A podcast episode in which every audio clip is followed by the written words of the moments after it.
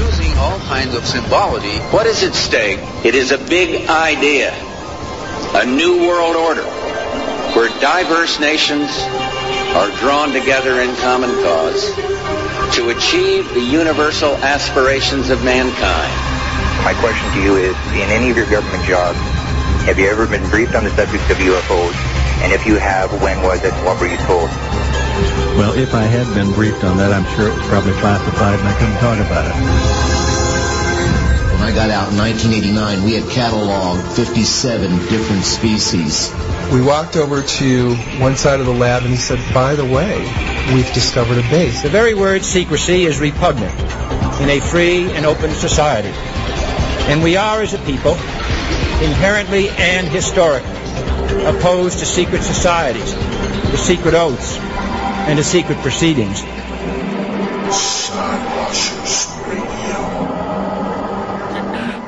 Greetings and salutations to all my fellow Skywatchers. Once again, listening to us live, intergalactically, internationally. You're here with us, and I appreciate you all. Thank you so much for being here. And for all our intergalactic listeners, may you flappity, flappity, zappity, zoopity, boop till the end of time. Good times, everybody. Once again, thank you for listening in. Remember, guys, as always, keep in mind, this is Skywatchers Radio. We're here to warp your every thought. So sit back, relax. We're going to have a heck of a good time tonight. Joining me, and uh, it's not the other guy tonight, guys. Joining me tonight on this crazy adventure is the one and only Mr. Christopher J. Brown, who's live with us in the Logic Studios. What's up, Chris? I'm doing good. How are you doing? Everybody out there and in the audience tuning tonight on this Tuesday night. That's right, yeah, traveling via the sound of your ears at ludicrous speed. This is Skywatchers Radio. Are you ready, Chris? I'm as ready as you can get. I'm as ready. I'm as ready as a prepaid, pre, pre-made cup of coffee to get drunk. There you go. And I do want to thank you uh, for joining us tonight, uh, Chris, because the other guy is uh, incognito out somewhere in the jungles of, I don't know where he's at, to be honest with you. I have no idea. But he's somewhere doing some kind of work and he can't make it. So uh, thank you for being here last minute, too. Appreciate it. Uh, no problem. I leaped out of the jungle myself, but I made it. You know, I had a monkey on my back, but I got him off and, and I made it in time. So to help you out. You're the man. If anybody wants to join us tonight, please call in. Number is 786-245-8127. That is, of course, free of charge, no matter if you're east of the Rockies, west of the Rockies. Hey, if you're north of the equator, it doesn't really matter if you're on Mars or Uranus. You can call that number and we'll pick it up. Say no screeners, baby. Just you'll get right through 786-245-8127. And uh, we have a great show to, uh, for you for you all tonight to listen to. We have a fantastic uh, couple on here with us.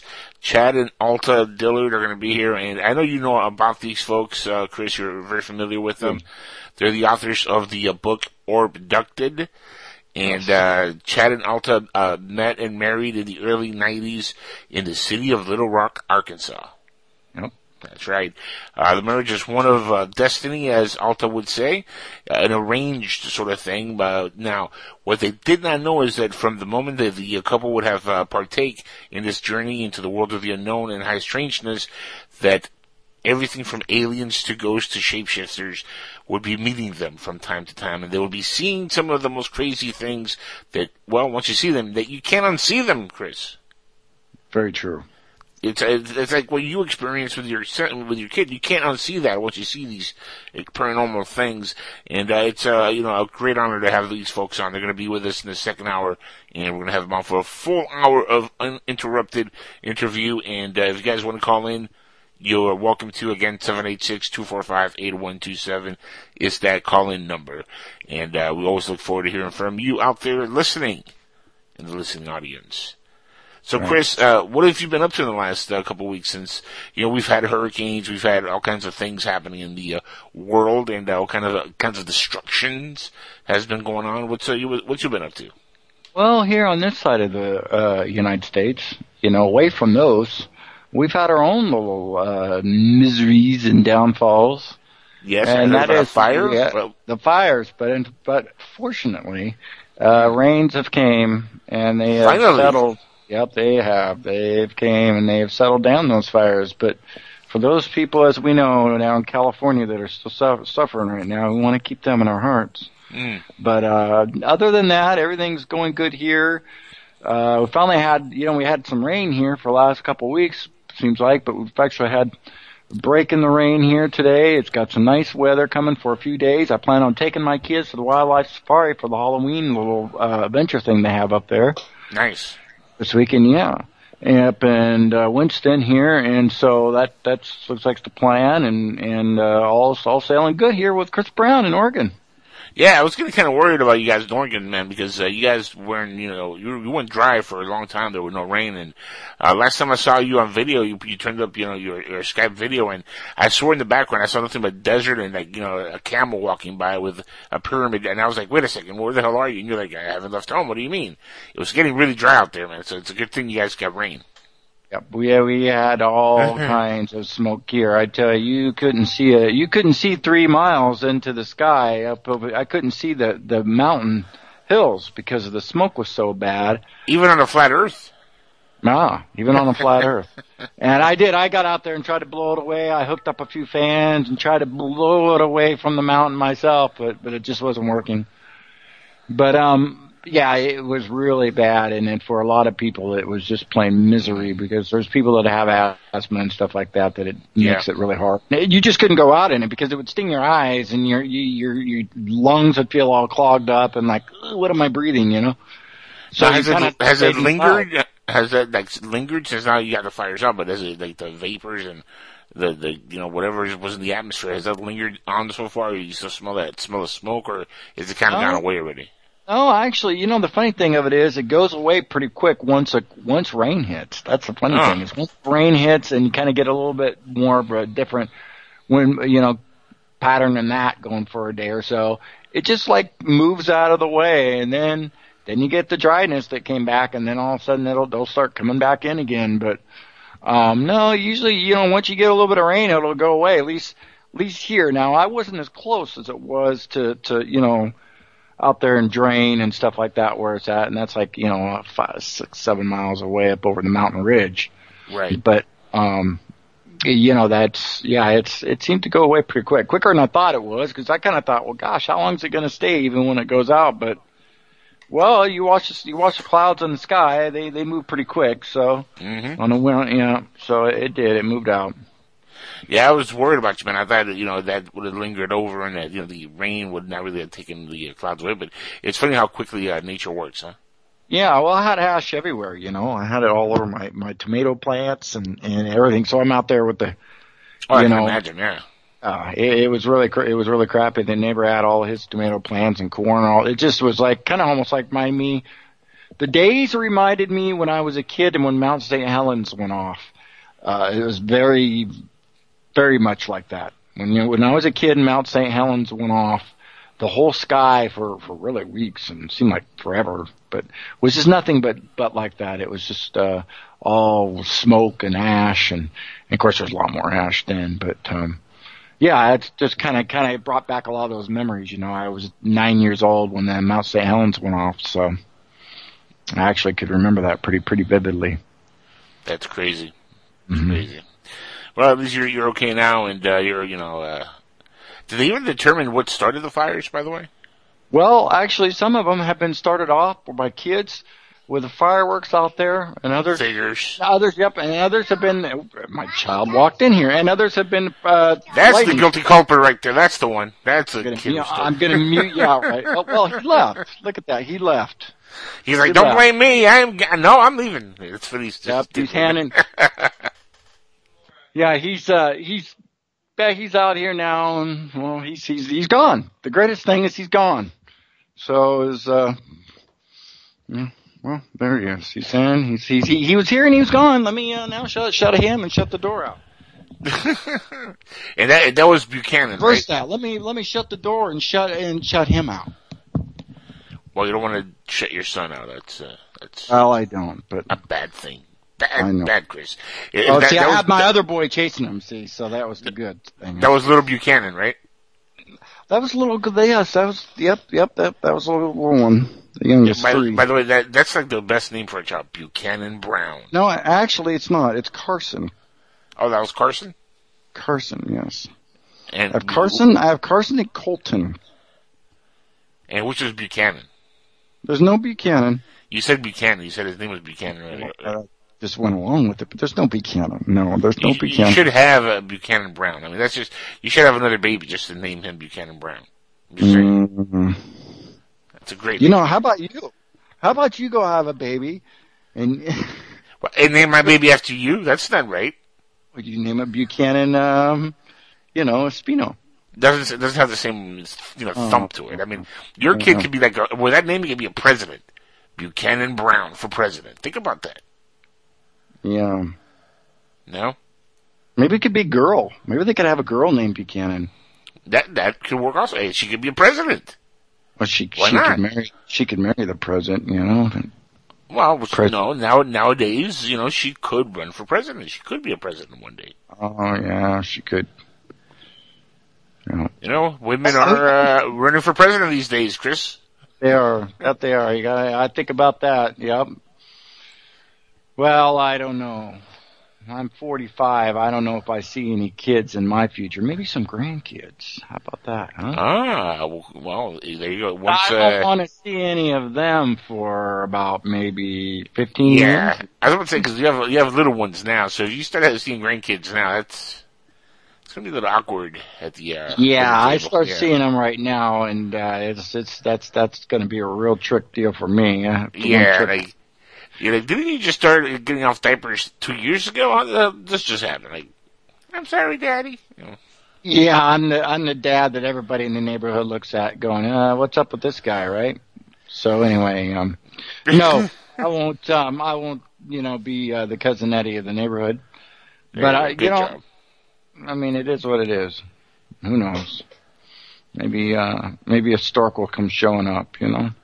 But if it ever does, then I'll think about that name, Buchanan. And boy, I'm gonna have to. I'm gonna have to have a middle name. Buchanan J. Brown. Say Buchanan Blankenship Brown. Blankenship Brown. I like that. You gotta have all the beats in it, you know? Yeah, it, it, it's not really much of, of, a- of you know of an uh, easy name to roll off the tongue. It's, a- it's a little bit of a tongue twister, but it kind of works. It does. Kind of works. Yeah. It works a little right. bit. Uh, now it's it's uh, a perfect segue because uh, we were, we want to get to some news that we have here uh, ready for you guys, and I want to start with one that is not really UFO based, but it is politically based, and it might eventually lead to some UFO based uh, related stuff. So without any further delay, let's play that new theme for our um, news segment, and let's hit the news. You ready, Chris? Yeah. I, I'm ready. You can it. Yep, I am. Ah.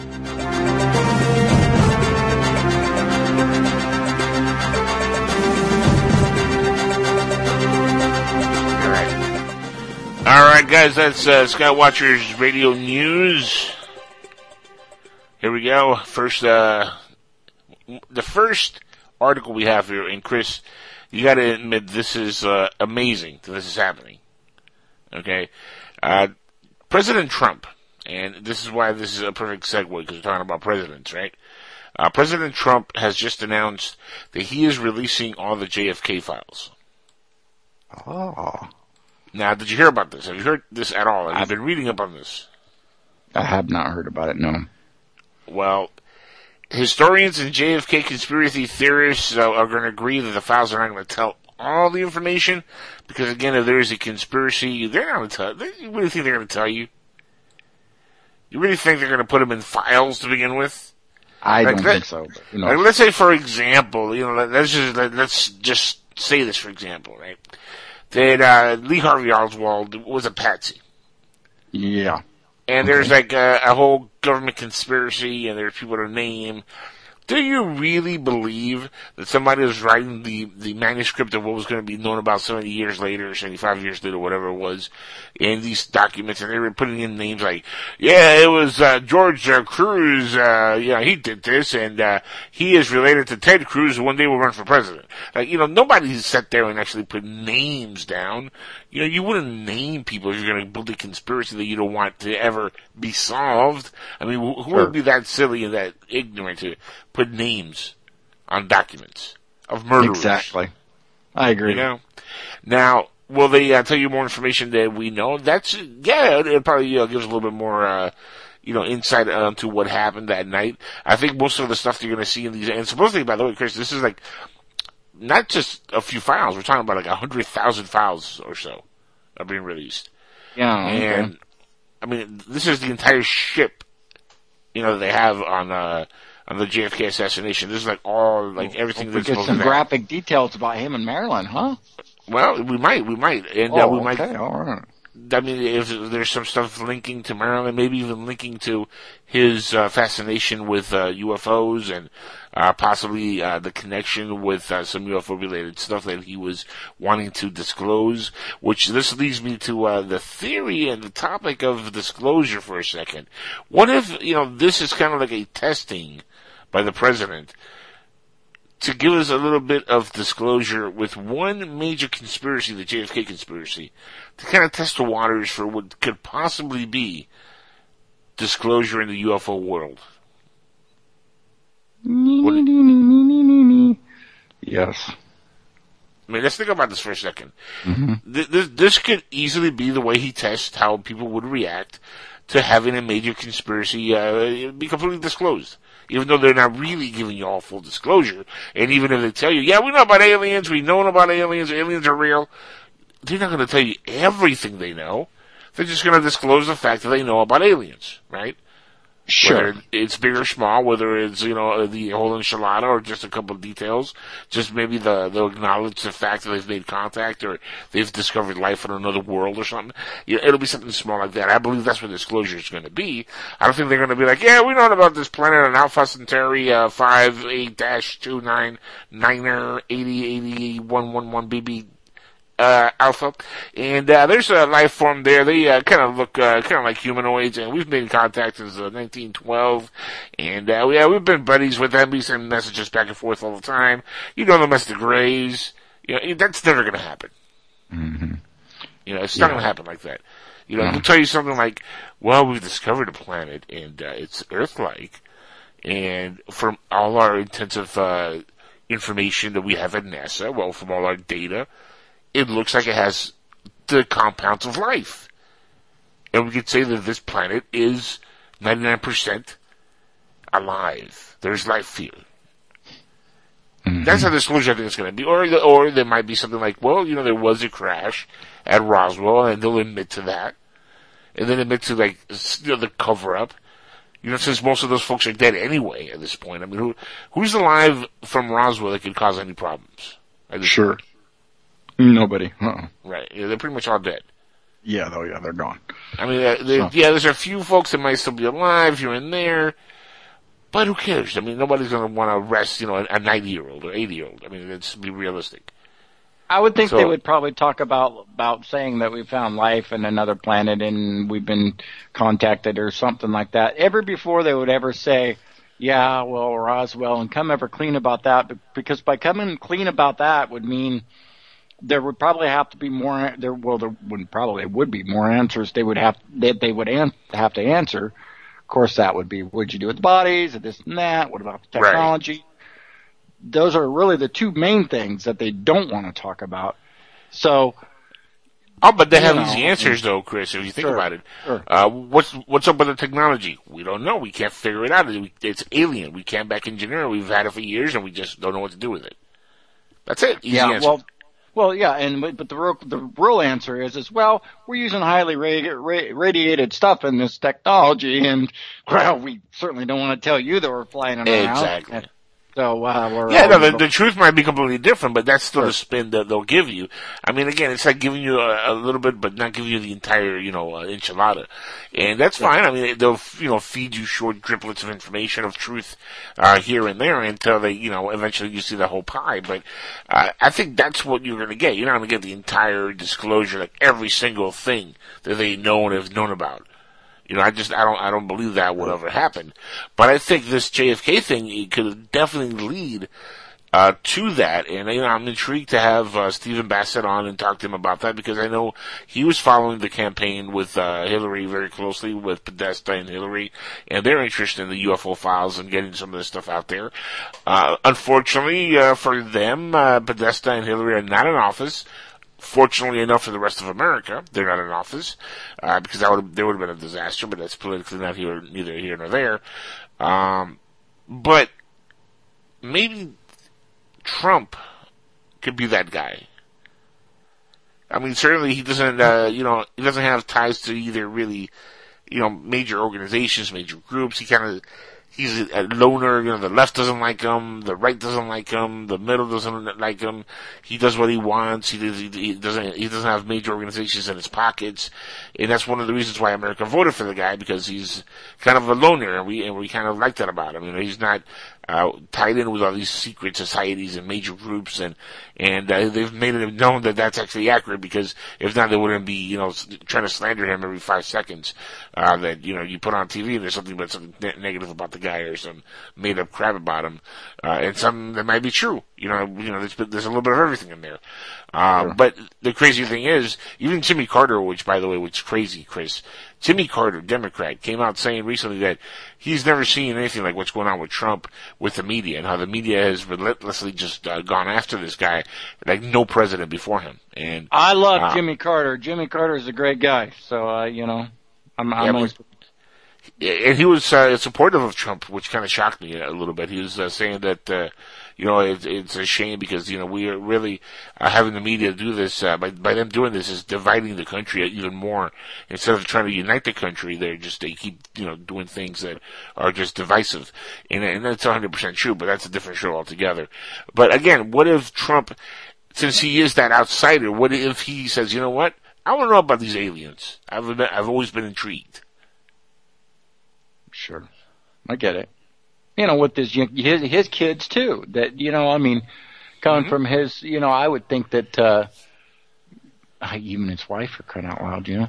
But uh, you know, coming from just that gener- younger generation, they would all been at, you know, making sure you get in there, and you, dad, you ask him about, or you know, and so who knows? But uh, it does. It it it makes me, um, you know, have some hope for for you know any any president that wants to get in there and try to try to find out the truth and find something out that maybe it's a conspiracy to everybody we've been wanting to know for a while. I, uh, the hands up to him rather than just turning a blind eye to it, you know, and and Yep. just kind of, you know. You know what the crazy thing is, Chris, uh, he didn't have to put these files out there. Just so you folks understand this. Uh, just because it's been the 75 years and he is the president in office doesn't mean that he had to sign the order to like release these files. He's doing this because he wants to release these files. He wants us out there. He wants the public to be aware of what, you know, happened. And he's intrigued himself. He wants to go over the information because he's a reader. Apparently, uh, for those who know uh, Trump, uh, and on the inside, he reads a lot. He, he like he's constantly, you know, reading and learning about you know different things. And uh, uh, in fact, one one thing that kind of surprised a lot of folks when he was making the uh, the calls recently to the widows of the soldiers who had passed away, and uh, he literally would sit there and read the biopic, basically, of, or the biography of each one of these soldiers. It would know every single detail of the, of their lives before he made the call just so when he made the call, he wouldn't like mess up, you know, on any information. He would know what, what their kids were doing, what school they were going to, you know, what kind of person, you know, this person was. Like he wanted to know as much about them before he even made the initial phone call, which says a lot about the guy. And, uh, from what I hear, it's not just tweets. He likes actually reading a lot of books and material. And this is something that I'm sure he's been intrigued with his entire life because let's be honest, you know, JFK assassination is, you know, hands down probably the- one of the top four uh, biggest conspiracies of all times. Well, and there's been so many books written about it, left and right, bestsellers for the last, you know, 30 years more. That you know, you you you know, sure, I you know how many he's probably picked up and read himself. So, Not that you know, and obviously other presidents have too. Uh, sure, you guarantee probably you know, uh, eight, eight, eight, time, eight out of nine of them have because Mhm. it's just you know that type of thing. You know, anything on the president or something. I'm sure they're all reading, but yeah. So who knows? You know, I, I I'm excited to hear what goes on in the in the uh, following uh, pages to be read. Now he tweeted out, says, uh, it says, subject to the uh, recipe of further information, I will be allowing as president the long blocked and classified JFK files to be opened. And that was on October 21st, a couple days ago, a few days ago, at 8.35 a.m. in the morning. He tweeted that out. See, when most of us are still kind of like napping, the man's tweeting about stuff that he's doing as Oh. president. That's, that's dedication, folks. That's amazing. Yeah. He is the tweet tweet. He's, I tell you, he could sing a song or rock the tweet tweet.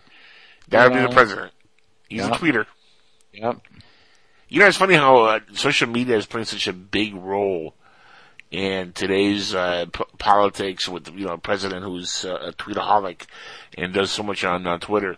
Uh, but who would have thought that you know even like ten years ago that social media would play such a huge part in not only the deciding deciding who the president is by all the memes and the people talking on on social media, you know, back and forth and uh, Maybe it's you know, Byron. Isn't that the youngest one? The, the the young boy Byron Trump. Maybe it's him that tweets. It, it might be Barron, uh, Yeah. Barron Trump. Yeah. Barron. There you go, Barron. Maybe it's Barron that does all the tweeting. By the way, that's a horrible name to name a child, Barron. It is. Oh, terrible It really is. I have to say, he did good with the two other boys and Yeah. with Ivanka. Ivanka. Oh yeah, he did good with it. The, the daughter he if he wasn't related to he would he would date. and, and, and anyway, so we like that. But we all would. we, would, Anyway. we would all we would all date her if we weren't related Yeah. to her. Yeah. Yeah, that's right. Ah, that's that's funny. You know, eh, people play so much uh, into that, and uh, it- it's that's always been funny to me because my dad said something similar about my sister, who's very pretty as well. And uh, you know, my dad said, you know, you know, kind things about her in front of people, like you know, look how pretty my daughter is, and you know, there's, you know, he, you know, that's just a father who you know loves the way their child is, and the way they look, the way they are, the way they act. I mean, he's a proud parent, and he look, say what you want to say, he's done kind of a good job with these kids because none of them are, are flakes or crazy or drug addicts or you know. Uh, uh, he yeah. has done a great job with So- the kids. I give those nannies credit. They have worked their asses off. the nannies are awesome.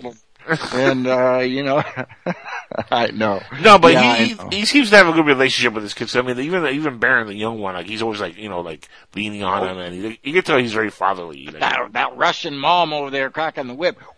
Will you shake it off? Ah. You know, and uh, you know, things are really happening on that end. You kidding? That kid ain't. He don't even want to move. That mom. Barron, But her, you know. You better go with your father. That's all you need, you know.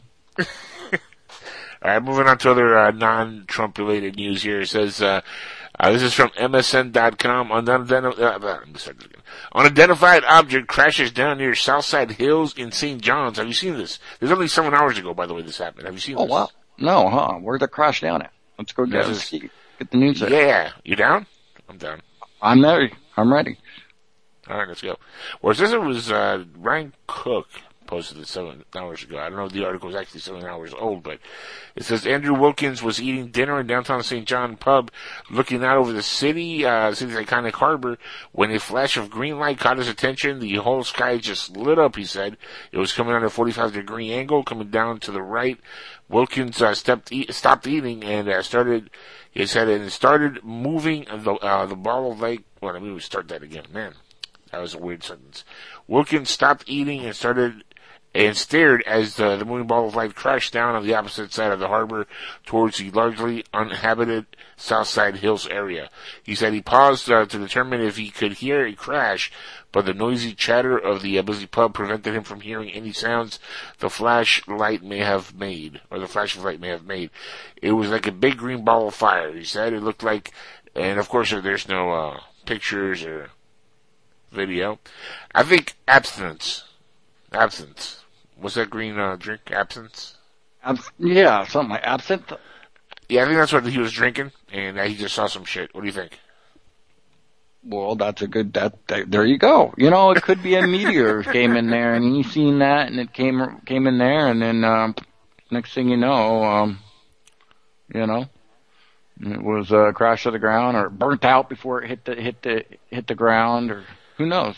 That says the Royal Newfoundland uh, Constabulary, uh, there's a tough word, constabulary, or constabulary, said it had fielded calls for mysterious light crashing near the harbor, but there have been no reports of fire or injury. However, it was Andrew Wilkins, uh, the ecstatic who have seen uh, the final moments before it disappeared. It was pretty wild, he said. It was, it, I've seen meteors and meteor showers and stuff like that before, but I've never seen something so bright. Uh, that it may, and so close to the earth. This looked like it may have actually made contact with the earth. Ooh. Oh. Hmm. Well, he should have went out there and investigated out there, you know, and he could have found himself a an alien ship, or if not, even better yet, he could have found a big old huge nugget of a meteor glowing with, um, you know, ready there for him to pick up and uh, take it in and get some mass cash from the uh, meteor. May, maybe he did, and he's got missing time. Ah, maybe. Okay. Uh-huh. You thought of Mhm. that? I don't know. I guess we gotta get more into the story, huh? Yeah, you didn't, you didn't think of that. Maybe he went out there and he said, uh, you know, what's going on out here? And next thing you know, he wakes up and it's like five in the morning. He's like, wait a second. It was just 10 o'clock at night. What's going on? Hmm. Wow. You never know. You never know. You never know. But I mean, you wouldn't know because it's not in the article itself. So Yeah, yeah, I didn't see it either. So, but Yeah, okay. so, I mean, they would have to write that in there for you to actually know that information. It's, Uh, we thought we would pump it up a little bit, you know. I mean, that's kind of what Hollywood does, right? They pump it up. Yes, they're very. That's that's what they do. They're very good at that. Yeah, I mean, that's, I'm just saying, that's kind of what Hollywood does. Now let's move on to the next story before we butcher this one any further. Do, uh, do aliens exist in ocean worlds? And that, that's a, a very interesting hypothesis. And of course they do. Yeah. I mean, duh, infinite universe. There's a scientist proposed wild explanation for why we haven't discovered life yet. Well, here's why. Because you're not looking properly, or you're lying to us. That's it. Only two Yeah, they're just they're just lying to us. I'm they're going just with that one. They are. They're blowing smoke up our quiche. Now it says here, we know our galaxy is huge. No, no kidding. Uh, unless you're a flat earther, then, you know, don't believe that the galaxy is huge. But anyway, and uh, there is an untold number of other galaxies out there and an, an, an unimaginable large universe, right? We can't imagine how big this is, so we think it's infinite, right? We also know that there's bound to be, there's bound to be plenty of planets in these galaxies, and at least a portion of them are probably bound to be habitable, habitable ones like ours, with some form of life. So why haven't we detected, spotted, or at least heard a faint whisper from some intelligent source? Uh, maybe some kids crying, kids singing. Nothing. We've heard nothing. Not not even a single, you know, not not even a single like note of music. No, huh, none. nothing. Nothing. Not not a whisper. No. Not even not even a piece of gas from the planet. Nothing. Not even an alien fart. Not even an alien fart, exactly. Now, a planetary scientist from Colorado Southwest Research Institute believes he might have the answer, and it's literally chilling, he says. Now he says, speaking at a uh, at a meeting of the American Astronomy Science Society Division of Planetary Science Division, Alan Stern proposed an incredible answer to that question, which has long puzzled astronomers and first contact hopefuls: why aliens aren't living outside. Now, check this out. He says, it sounds like total bunk to us uh, since humans are spread across just about every nook and cranny of planet Earth, but there's a very real possibility that life uh, could form, evolve, and even gain advanced intelligence without ever seeing the surface of their own planet. This will be most likely on a fri- uh, frigid ocean world where underwater thermal events uh, would provide the heat energy to sustain life. And with the sheer number of uh, frigid ocean worlds we already know exist, there is no shortage of opportunities for this to happen. In other words, what if every intelligent life form we ever encounter in the future are on a water world, and we're the only. Oh. Well, we're the only surface dwellers. I mean, I could go get a, I could go to, I could go get a new best friend named a, a bass named Billy. A bass fish? Yeah, I'm gonna go out and get a bass, and you know, it's like, I mean, What? what- Yeah. I mean, they Yeah. all like got some type of, you know what I mean? I mean, I got you. I got you. It took me a second there, but I got you. I got you. yeah. So I can get a, I can get some creature coming out, and you can have a, a, a, a intellectual conversation with a type of sea being. I get it. Right. I get it.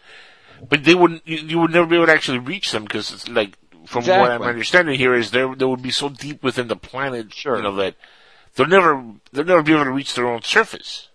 Mm-hmm. And even if they could, they're they're ocean creatures, so they'll never understand what's going on on the outside of that surface. You know, they're you know they're stuck down there, which would suck for them. Uh, that's Literally like a fish out of water. Uh, literally, exactly. Uh, so basically, we're living in a universe full of fishes, and we're the only ones that are, are not fishes. That may, that would We're all out really of water. suck. Yeah, well, that would suck. See, you know, and here's the thing: it's, it's a nice hypothesis, it's a nice, nice theory. Yeah, but again, I'll go back to you know the scientific uh, philosophy and theory that the universe is infinite, right? Or at least it's very large from what we can see. There's trillions and trillions of stars with trillions and trillions of planets.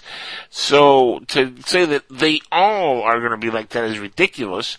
Sure, there's going to be water worlds and and you know surface dwellers and, and, and underground cave dwellers and and you know uh, you know bunghole dwellers and butt pirates and all kinds of th- th- things that you would not believe are spread out all over the universe. I, mean, I guarantee you that much.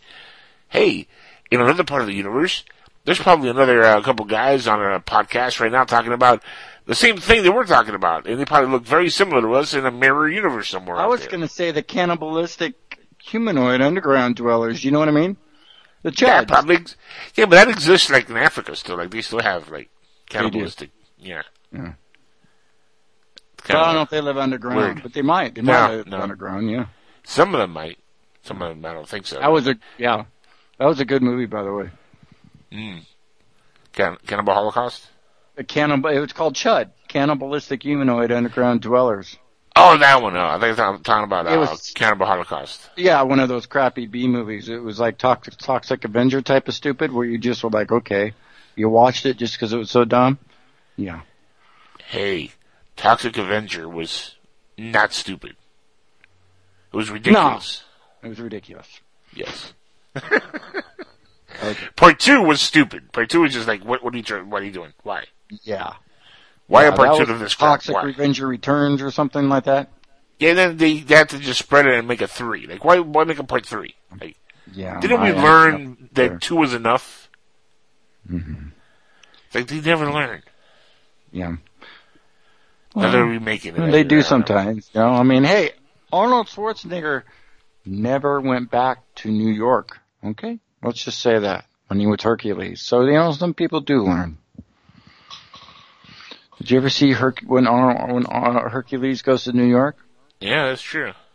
Mm-hmm. That was a horrible That's- movie. That's Have the one Arnold his, uh, really want to forget about. By the way, speaking of things he wants to forget about, have you seen his uh, illegitimate son that looks just like him? Uh, yeah, that's the one he he definitely doesn't want to forget about because that's the one that looks so much like him. He's got the most pride in because it seems like he takes the body building side. Uh, that's kind of something that he's picked up. I don't know if uh, the other ones are into it as much. So, um, but that one is. My goodness, he's like he's like a complete clone of Schwarzenegger. I mean, have Yeah. you seen this kid? He is. He's a, you know, he's a good looking kid. And, um, but he, uh, he's a buff, big, strong kid. You could just see it that he, he is. He, he, you can see even with Arnold that, uh, I think in a way maybe that's why Arnold has been kind of as much as was, uh, talked about him and was out to bring out just because he looks like going, God, out of all the kids I got, this is the one that resembled me the most. You know, how could Right. I not, how could I not embrace him? So, and, and he has, and he has a movie star name already, Joseph Baena. hmm Yeah, he does. He's got a movie Yeah. star look, even you know. So Yeah. he's he's a It's young like- kid that'll make it one day, and you know I'm sure that he'll get the muscles like Dad. You know, it's not out like Dad, but you know, muscles Well, too. probably not exactly like that, but I mean, I saw uh, recently the, the he did a video. I don't know if you've seen this, uh, the Terminator Two re uh, reshoot that he did, where he shot one, you know, a scene that he's at the bar and he takes the guy's glasses, puts them on with a leather jacket on, uh, from T two. The kid did that scene. He acted out the scene like if he's the Terminator, and, and he's spot on. I give him another like five years to train, and I'm telling you, when they ever decide to remake the Terminator, that's your guy. I mean, you Yeah. have to go. You have to go no CGI on this, uh, James Cameron. That's your guy. Like just just get Arnold's kid. That's it. And I see the funny thing of it is, you, you said that is the funniest thing of it is, is out of all his kids, he's actually the one that's got the got that movie star type of quality. It looks to him. he looks to be the one Yes. that's going to follow into Arnold's mold of being the star in that way. I, I totally get that. So Yeah, that's, that's funny. He's got the the action star look to him. Not like his other kid though, like the uh, you Oh, know, he the has. other kids are really suave, good looking kids too. So you know, they wasn't he like aren't wasn't he dating like one of the what is he dating like one of the Kardashians or Miley Cyrus or one of these Miley Cyrus Hollywood? was the one, Yeah. Patrick or whatever his name is, yeah. And they're really, they aren't buff kids at all, really. They're just kind of normal, kind of, you know, But kind he, of just. but he has that movie star kids. look to him also. Like if you put him in a, he has like a teeny bopper like movie star kind of look to him. Yeah, Uh, he like, does. I, you know, but he doesn't have like that action star quality look like the, like Joseph Diane. I mean, that kid. Yeah, he the kind of bruiser, the kind of bruiserness, kind of the rock kind of look to him, you know? Right. Kind of, Yeah, yeah. yeah. So yeah, that, that was freaky. I don't know. I think they, I think they cloned. I don't think he had sex with that woman. I think he cloned himself. That's, what that was. Yeah, it was all set up. They just aren't telling anybody, right? It was a setup. That's what it was. So, and he was like, She, she carried she carried the genes that, that the buff genes that he needed, and and he Maria just wasn't doing it because because she had she had too much of the tall skinniness in her. I mean, look at look at her and and what's his name? You know, they're they're just tall and skinny. So yeah, he needed to get some thickness in there, and so he seen that Nana running around with the big old booyah. And he said, "Hey, well, Maria's not home right now, honey, and let's get you a DNA test and see if you hook right up with my DNA, and let's get ourselves a little hoplin in the bed springs here, and let's do what we gotta do and get ourselves a kid and make myself a clone." And I think that's what they did. And well, so I think now, it's, it, it probably started, it- you know, but it's probably started more like, look at here. Uh, what I want you to do is I want you to lay back and you, you got to listen to me. This is going to be a marvelous experiment. You and I are going to have a baby. we will baby. bobble, we will bobble bed springs. He's going to be the biggest movie star in all of Hollywood. I tell you right now. But don't tell Maria. You cannot tell Maria. You know, She, she will ruin everything. Maria's braced that kid. That's one thing. Maria's braced that boy. Uh, Ah. kid's her own. So I know. She- that's one big well, happy she- family. Nah, she didn't, We didn't embrace that kid at all. I mean, she divorced Arnold because of that kid. She divorced Arnold, but she embraced the Yeah. kid. Believe it or not, that's what she told everybody on camera, just to make us feel better, so she didn't have to look like a crazy wench. But Yeah. who knows? She could have went and tried to throw bottles at the kid and poison him off, or getting people tried to t-bone him. You know, who knows? But uh yeah, it's it's a bad deal. So Nah, but my hat's off to her though, because I mean, uh, you know, a lot of women would have just stayed with the guy and, and, and would have forgiven them, and she at least was, you know, brave enough to say, you know what, even though I'm old and decrepit and that no man will sleep with me at this point, I'm leaving my husband because he cheated on me 20 years ago. I just I can't do this anymore. It's, yeah, she's thinking, ah, I get all about all these other guys hitting on me 24/7 anyway. It's just another guy, and it's all these other ones. I go get a new uh, new car, you know. so hey. have, have, have you seen Maria these days? Oh, I'm sure. Yeah, she's uglier than a two-faced rat by now. You know what I'm saying? Like, it's not looking you know. too good for her. Like she should have, you know what I'm No. saying? But that's why I have a lot more respect for her than I would have if she was, you know, hottie. But moving on, I want to give a shout out to our good friend Alejandro Rojas over at OpenMinds.tv this week. Had an excellent interview that he conducted, and uh, it's on his on the website. He uh, put a whole post on there with the son of uh, the creator of Star Trek, Gene Roddenberry. And uh, it's a newly released interview with Gene, uh, with Gene Roddenberry's son, uh, Eugene Roddenberry, and discusses UFOs and aliens with an investigative reporter, Jeremy Corbell. Uh, Eugene says that neither he or his father, who passed away in 1991, ever saw a UFO that he is aware of. However, he does believe in life on other planets and believes that one day researchers will actually find life elsewhere. They will. Interesting stuff. Interesting article. Interesting video on uh, on Mr. Eugene Roddenberry. And uh, have you seen Star Trek with anyone? Discovery? I haven't. No. No. Haven't been following at all. I haven't. I haven't been following. I, you know, I, I, I did the other, uh, the Seth MacFarlane one, but that was kind of goofy. Oh, that's good. Actually, it's funny. We have a well, we jumped the, the shark a little bit because we have a question on that, you know, for the uh, mailbag segment of the show, and uh, coming up in a, in a few, in a couple minutes here, there's actually that is a question in there, and uh, uh, we'll get to that in a second. Uh, so don't say anything yet how you feel on the show. Okay, I won't. Keep it to yourself. Keep it to yourself. It's funny because you had no idea, but that is actually a question that somebody sent in. All right. Um, I- that's all we have really for uh, UFO news this week, guys. Uh, there's no more uh, interesting news out there. Sadly, it's been kind of a slow couple weeks when it comes to UFO related stuff. Very, very slow. Yeah. But hopefully next week it picks up and we have uh, some more good stuff to talk about. By the way, hopefully next week we have uh, Mr. Robert Morningstar back on with us for a little bit and uh, continue conversation with him. We'd love having Robert on. Ah, I love Robert. He's the man. He And he's he's been uh, on. He's been a lot actually on recently with uh, Richard Hoagland on the other side of midnight, and uh, you know, as always, nothing but interesting uh, information being shared back and forth by those two geniuses. Sure. You know, Mm-hmm. Yeah. That Whoa. is a lot of genius for sure. They- are, are they coming for you? I hear the sirens in the background. They are. They, they, I didn't even think about that. I, I know it. I'm sorry. I will mute them out. No, that, that that adds a little flavor to the show, man. I don't mind. It does. It does. They they they were they were coming, and that that's that's the beauty of living right by the main road. Everybody is You you, know get all the action. It's all good, brother. Mm-hmm. Hey, listen, now we got to go to our next segment before we get break in a few minutes. Uh, we have, uh, of course, the mailbag show, which uh, used to be the uh, blast through the a-hole. We're just simply going to call it the mailbag segment, you know, because, uh, well, the other guy's not here, and uh, you know, I, I renamed him. So now, next time we're on the show again, and he doesn't hear that name, and he just hears mailbag, he's going to complain, and then I get to pick on him on air for not being here. See, that's why I'm doing that when he's not here. Yeah, there you go. So, you know, I, I, could bitch at him for a little bit. You know, that's a good idea, right? Oh. Sure. Yeah, why not? Yeah. Let him have But, it. uh, yeah, I, I, well, I always do. But, you know, I really wanted to, uh, start, you know, calling this the mailbag because this is what it is. You, know, it's your mail to us. Uh, we, uh, we love hearing from you guys. If you ever want to send any mail, we, we take it any way you get, you know, get it to us, uh, whether it's at, you know, info at psn-radio.com or a-hole at psn-radio.com or skywatchersradio at gmail.com or even on the Skype chat here, you know, you can go ahead and send us a, a chat. We'll read it on the air. Whatever way you want to send us these uh, blasts, you know, go ahead and send it to us and we'll read them on the air. And, uh, without any further delay, let's get to it. What do you say? I Here we go. Right. Yeah. Woo, here we go. Okay.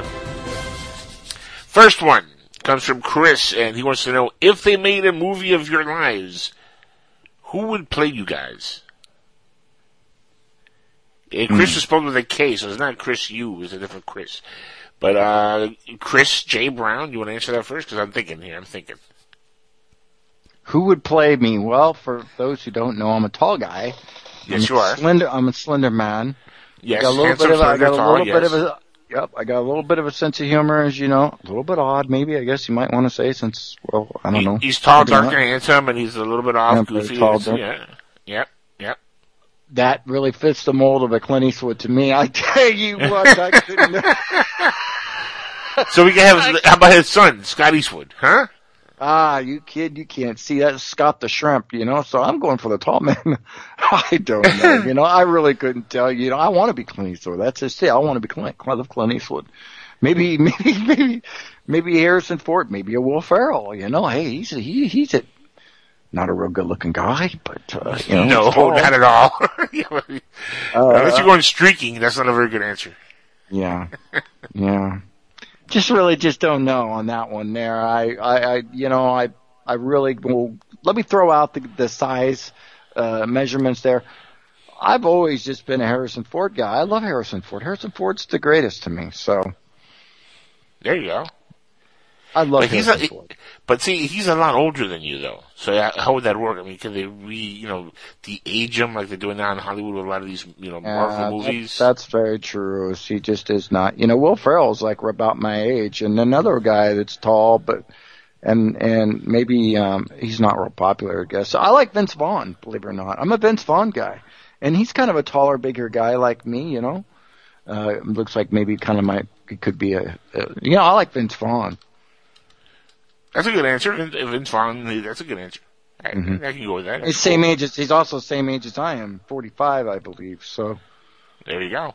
Um, Some would say uh, that uh, you're a natural. You two are uh, dead ringers, even. I don't know who would say that, but I don't know who would say that either. no. But it's, it's a good. It's a, that's a good answer, though. I like Vince Vaughn. He makes good movies. Um, let's see. Who would I get to play me? I mean, of course, you know you'd have to go through the uh, traditional uh, lookalikes. Uh, you know, the Brad Pitts of the world, the Tom Cruises. Uh, you know, the, just the, you know the short list. Uh, it's it's amazing, but uh, I know I understand. Uh, Chris Evans of the world, you know, those guys. But I wouldn't want to be so generic neither. You know, I would go for somebody a little bit more down to earth, a little bit more humble looking. Maybe Um, like a Jack Black or something, you know. No, not really. I don't know about Just Jack. kinda trying to. I'm just kind of trying, just okay. No, no, no. I wouldn't say a Jack Black. That's a little too humble. A little too. I'm just thinking of body size as all. Um, Well, yeah, but remember he he was also Nacho Libre, and I'm not Mexican, so it doesn't work out too well. yeah, I you know. know. But Yeah. uh, no, I was thinking more like you know maybe a Seth Rogen type. You know, he Oh, the you go. glasses. Seth Rogen. You know, hey, people have said that they that kind of sound like him on the radio. you know that had that happened. Yeah, that's right. That's a good one. That's yeah. I think you need to keep that one. Seth Rogen. So I'm going with that. And you know, he has the beard. I kind of like the beard. You know, also, and he has like the whitish kind of beard who's getting gray. Oh yeah, I got a big beard myself going. Oh. There you go. So I would go maybe like a Seth Rogen type, if of course Brad Pitt is not busy. Because if, if he's available, yeah, I gotta go with Brad Pitt all day. Then you got to deal with that Angelina. If you know what I'm saying. Now, how about well, the other maybe guy? you can get something on the side from her every now and then. That'd be okay, huh? Well, then, then they get a divorce though. Well, so what? You got French benefits. Yeah, this is sure, and she is French. Um, now, how about the other guy? Well, the other guy, I don't know. Like, couldn't he just be? Um, I'm saying I'm thinking more like a Lyle Bill Lovitz. Murray? No, not Bill Murray. No, no, no. I. Jon Lovitz, maybe. John Jon Lovitz, Lovitz? you know, yeah, Jon Lovitz yeah. type. Maybe a Danny DeVito type. Yeah, You know, yeah. If you want to make it a little always got to have something selling something, you know. Is right, right. yeah. I get And, it. about, yeah. and him and Danny DeVito are about the same height. Oh, I didn't know. I didn't know he was uh, the the other guy was that uh, that short. Well, yeah, he's uh, definitely height challenge. Let's leave it at that. Ah, okay. Well, that's what happens. You know, it's not everybody's gifted to be tall, but you know what they No, say about those shorter guys. You know, Yeah, they they stand shorter than you. And uh, you know, it's funny if you saw the. Hey, shorter people live longer, so then they go, "Ooh, he's being short. Well, you know what, buddy? You're gonna live longer because this tall people don't live as long. that that is mythology. But you know, it's funny. You've seen the uh, photos of uh, me and the other guy and Crystal uh, over at the MUFON convention last year, uh, w- where he's standing, you know, next to me or next to our guest that we had on on you know live uh, broadcast. And uh, if you look at the photos, you you would never know, but he's actually standing on top of like a couple of phone books. The other guy, and you know, it's it's, it's sad. It really is. He's a short guy, little fella. That's horrible. Well, thank God those phone books are there. You know, Yeah, I I can mean, use a phone book right now. You know, the days of the phone books are over. You just can't get in there and find a phone when you need, man, a, a number. You, you, to try to find a phone number is a not a happening thing anymore. You cannot find. Well, you can, but you just gotta, you know, you gotta open the book. Well, Go I need a it. book. I, I Go tried to, it. I, I, tried to, I tried to find a number on the computer. It just didn't work. I mean, you Yeah. to try to get a hold of my brother. Never worked. Well, let's see. Uh, next uh, question. This is the one I was actually getting to about the uh, the Orville. Uh, this is Yeah. comes from, uh, and funny enough, Lieutenant Cody sent this in. Very clever, Lieutenant Cody. Uh, they want to know Discovery or the Orville. What do you guys think, huh? Well, I think uh, Chris J. Brown here just uh, told us earlier that he hasn't seen Discovery, and what do you think of the of the Orville? I'll let you uh, get to it first. I hated Really? it.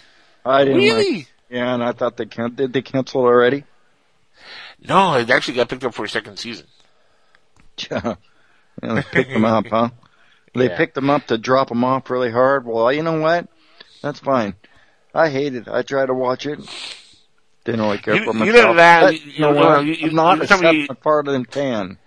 Well, you didn't tell me you didn't laugh when the alien dude, like, you found out that he was in, in a relationship with another alien dude, and they had an egg, and he had to sit on the egg for like 21 hours or days, whatever it was, and Like- then the whole ship went to hell, and he's sitting on the egg the entire time. I thought that was funny as hell.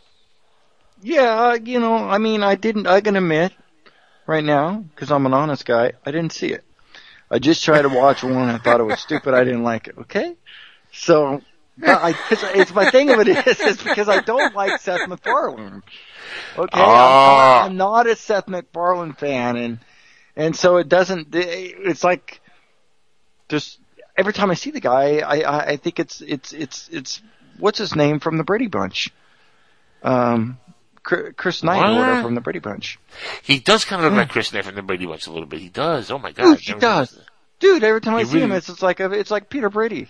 My god, that's So- mind blowing. He really does. He Yeah. really does look like him. That's crazy. He does look like Peter Brady, and so every time I see him, it's really hard for me to take the guy not seriously. And then when he has this smile on his face like this, but you know, he, he's he's just got this cheesy smile on his face, like he's like he's cheesily laughing at you, you know. But hey, he's making money, of course he is. But anyway, um, I did watch the one episode, and and then I tried to find it. Believe it or not, the other day it was. What night does it come on? Does it come on Sundays?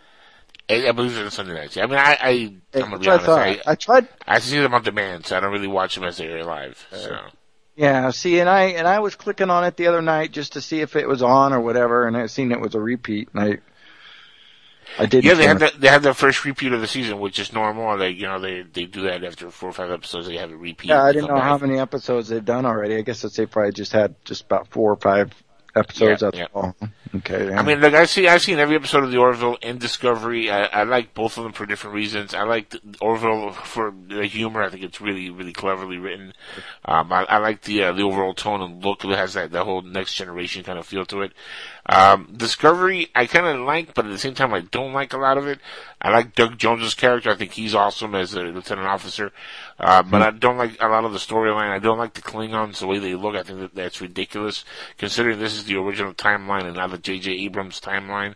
Sure. So I don't like the way they made the, the Klingons should look like the Klingons always Yeah. looked in that timeline. Like they should not change the way they look constantly. They this looks like it belongs to the J.J. Abrams universe. That makes no sense to me why they made him look like that. Um, you know, there's stuff that does not work for me for this in Discovery. Um, I don't know how long that's going to go. I know it was picked up. well, I heard. Season, but oh, well, it did get picked up. Okay, because I heard kind of Yeah. bad reviews on it when I was there was something come across that said that there was people kind of dogging on the reviews. So Yeah, people aren't too happy with with the show. So I mean, I don't know how long it's going to run for, but hopefully it gets better as it goes along because it does have some, you know, some strong performances. Well, the Uh, yeah, Cap- Captain Lorca, Captain, it's- I mean, Captain it's Lorca. no, Captain Lorca is an interesting character as the captain, but it's just not focused on the captain, so that's Yeah. interesting in itself. So. Well, it'll always have a following because it's always it's always it's Star Trek, so it's always going to have a following of people just wanting to watch it to see what's going to happen. So no matter Yeah. what, they can never say, "Oh, those the the, the, the reviews are horrible," because everyone's going to be clicked in to be watching it anyway. But I mean, as far as the ratings, excuse me. But you know, I could see it coming on another season. But the fact of what people are getting away when they're when they're done watching it, sure, you know. But I mean, it's you know, God, Star Trek, you know, it just seems like no matter what, it's going to be a hit, you know. Yeah, but it's not getting uh, the views that they thought it would, and that, that Yeah. has to do with the fact that they're streaming it on CBS's streaming platform, Sure. and it's ridiculous. But uh, guys, we're gonna go uh, to commercial break. That's all the Yeah. uh, mailbag we have for the week.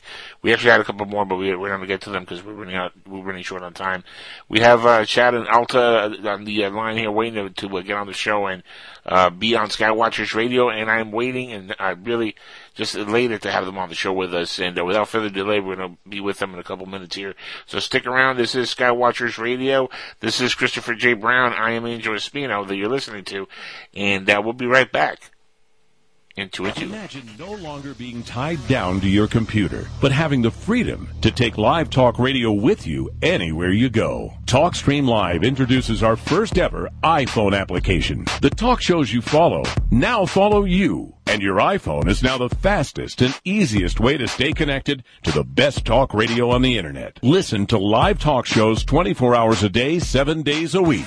Mobile Talk Radio from TalkStream Live. Now available in the iTunes App Store. Roswell, UFOs, flying saucers, alien abduction. Are we alone? Information regarding this and many other questions about the unknown are only a click away at www.theufostore.com. The UFOstore.com offers hundreds of DVDs about UFOs, aliens, crop circles, conspiracies, Bigfoot, suppressed science, ancient mysteries. Log on to www.theufostore.com and request a free UFO store catalog. The UFOstore.com, the largest selection of UFO products on the internet. Look, up in the sky. It's a bird. It's a plane. No, it's SupermanHomepage.com, the number one Superman fan site in the world. SupermanHomepage.com, covering the world of Superman from the 1930s to today. News, reviews, rumors, and reports. SupermanHomepage.com for all your Superman comics, TV shows, movies, cartoons, radio shows, and more.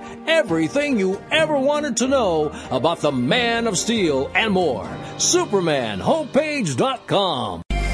Put a team of professional consultants behind your home or business computer with Key Information Solutions, providing solutions to your internet and computing needs while keeping you on the cutting edge of technology, preventative maintenance and networking support, hardware and custom built computers. Let Key Information Solutions be your personal tech staff for your home or office with affordable hourly, monthly, or annual rates to fit anyone's budget. Call Key Information Solutions now, 954 973 3374. That's 954 973 3374. Or visit keyinformation.com. Here's a riddle for you. What do the California gold rush of the 1850s, secret societies, coded messages, mysterious 19th century flying machines, and an early 20th century outside artist named Charles A. A. Dellschau all have in common? The Secrets of Dellschau by Dennis Crenshaw and Pete Navarro. Go to www.secretsofdelshaw.com to learn more. Have you heard Mac Maloney lately? In your military career, did you ever see anything that came close to an unusual UFO sighting or? No. Holy that was the uh, ten seconds of no. What are you? That try- was so convincing. Yeah, what are you trying to say there? Well, UFO is an innocuous term. That's the worst fucking denial I've ever heard. Unidentified flying object. Mac Maloney's Military X Files, Friday nights at 11 p.m. Eastern on the public streaming radio network. Unidentified flying unidentified object. Greetings. My name is Spud Goodman, and I am, in fact, a talk show host. But the Spud Goodman Show is more than just a talk show. Spud and his temporary co-host Gerald, its temporary permanent co-host, Super, interview celebrities, welcome live musical guests, present fascinating feature segments, and take calls from an assortment of unique callers. Should I laugh now? And you can catch the Spud Goodman Show Sundays at 7 p.m. Eastern, right here on PSN Radio.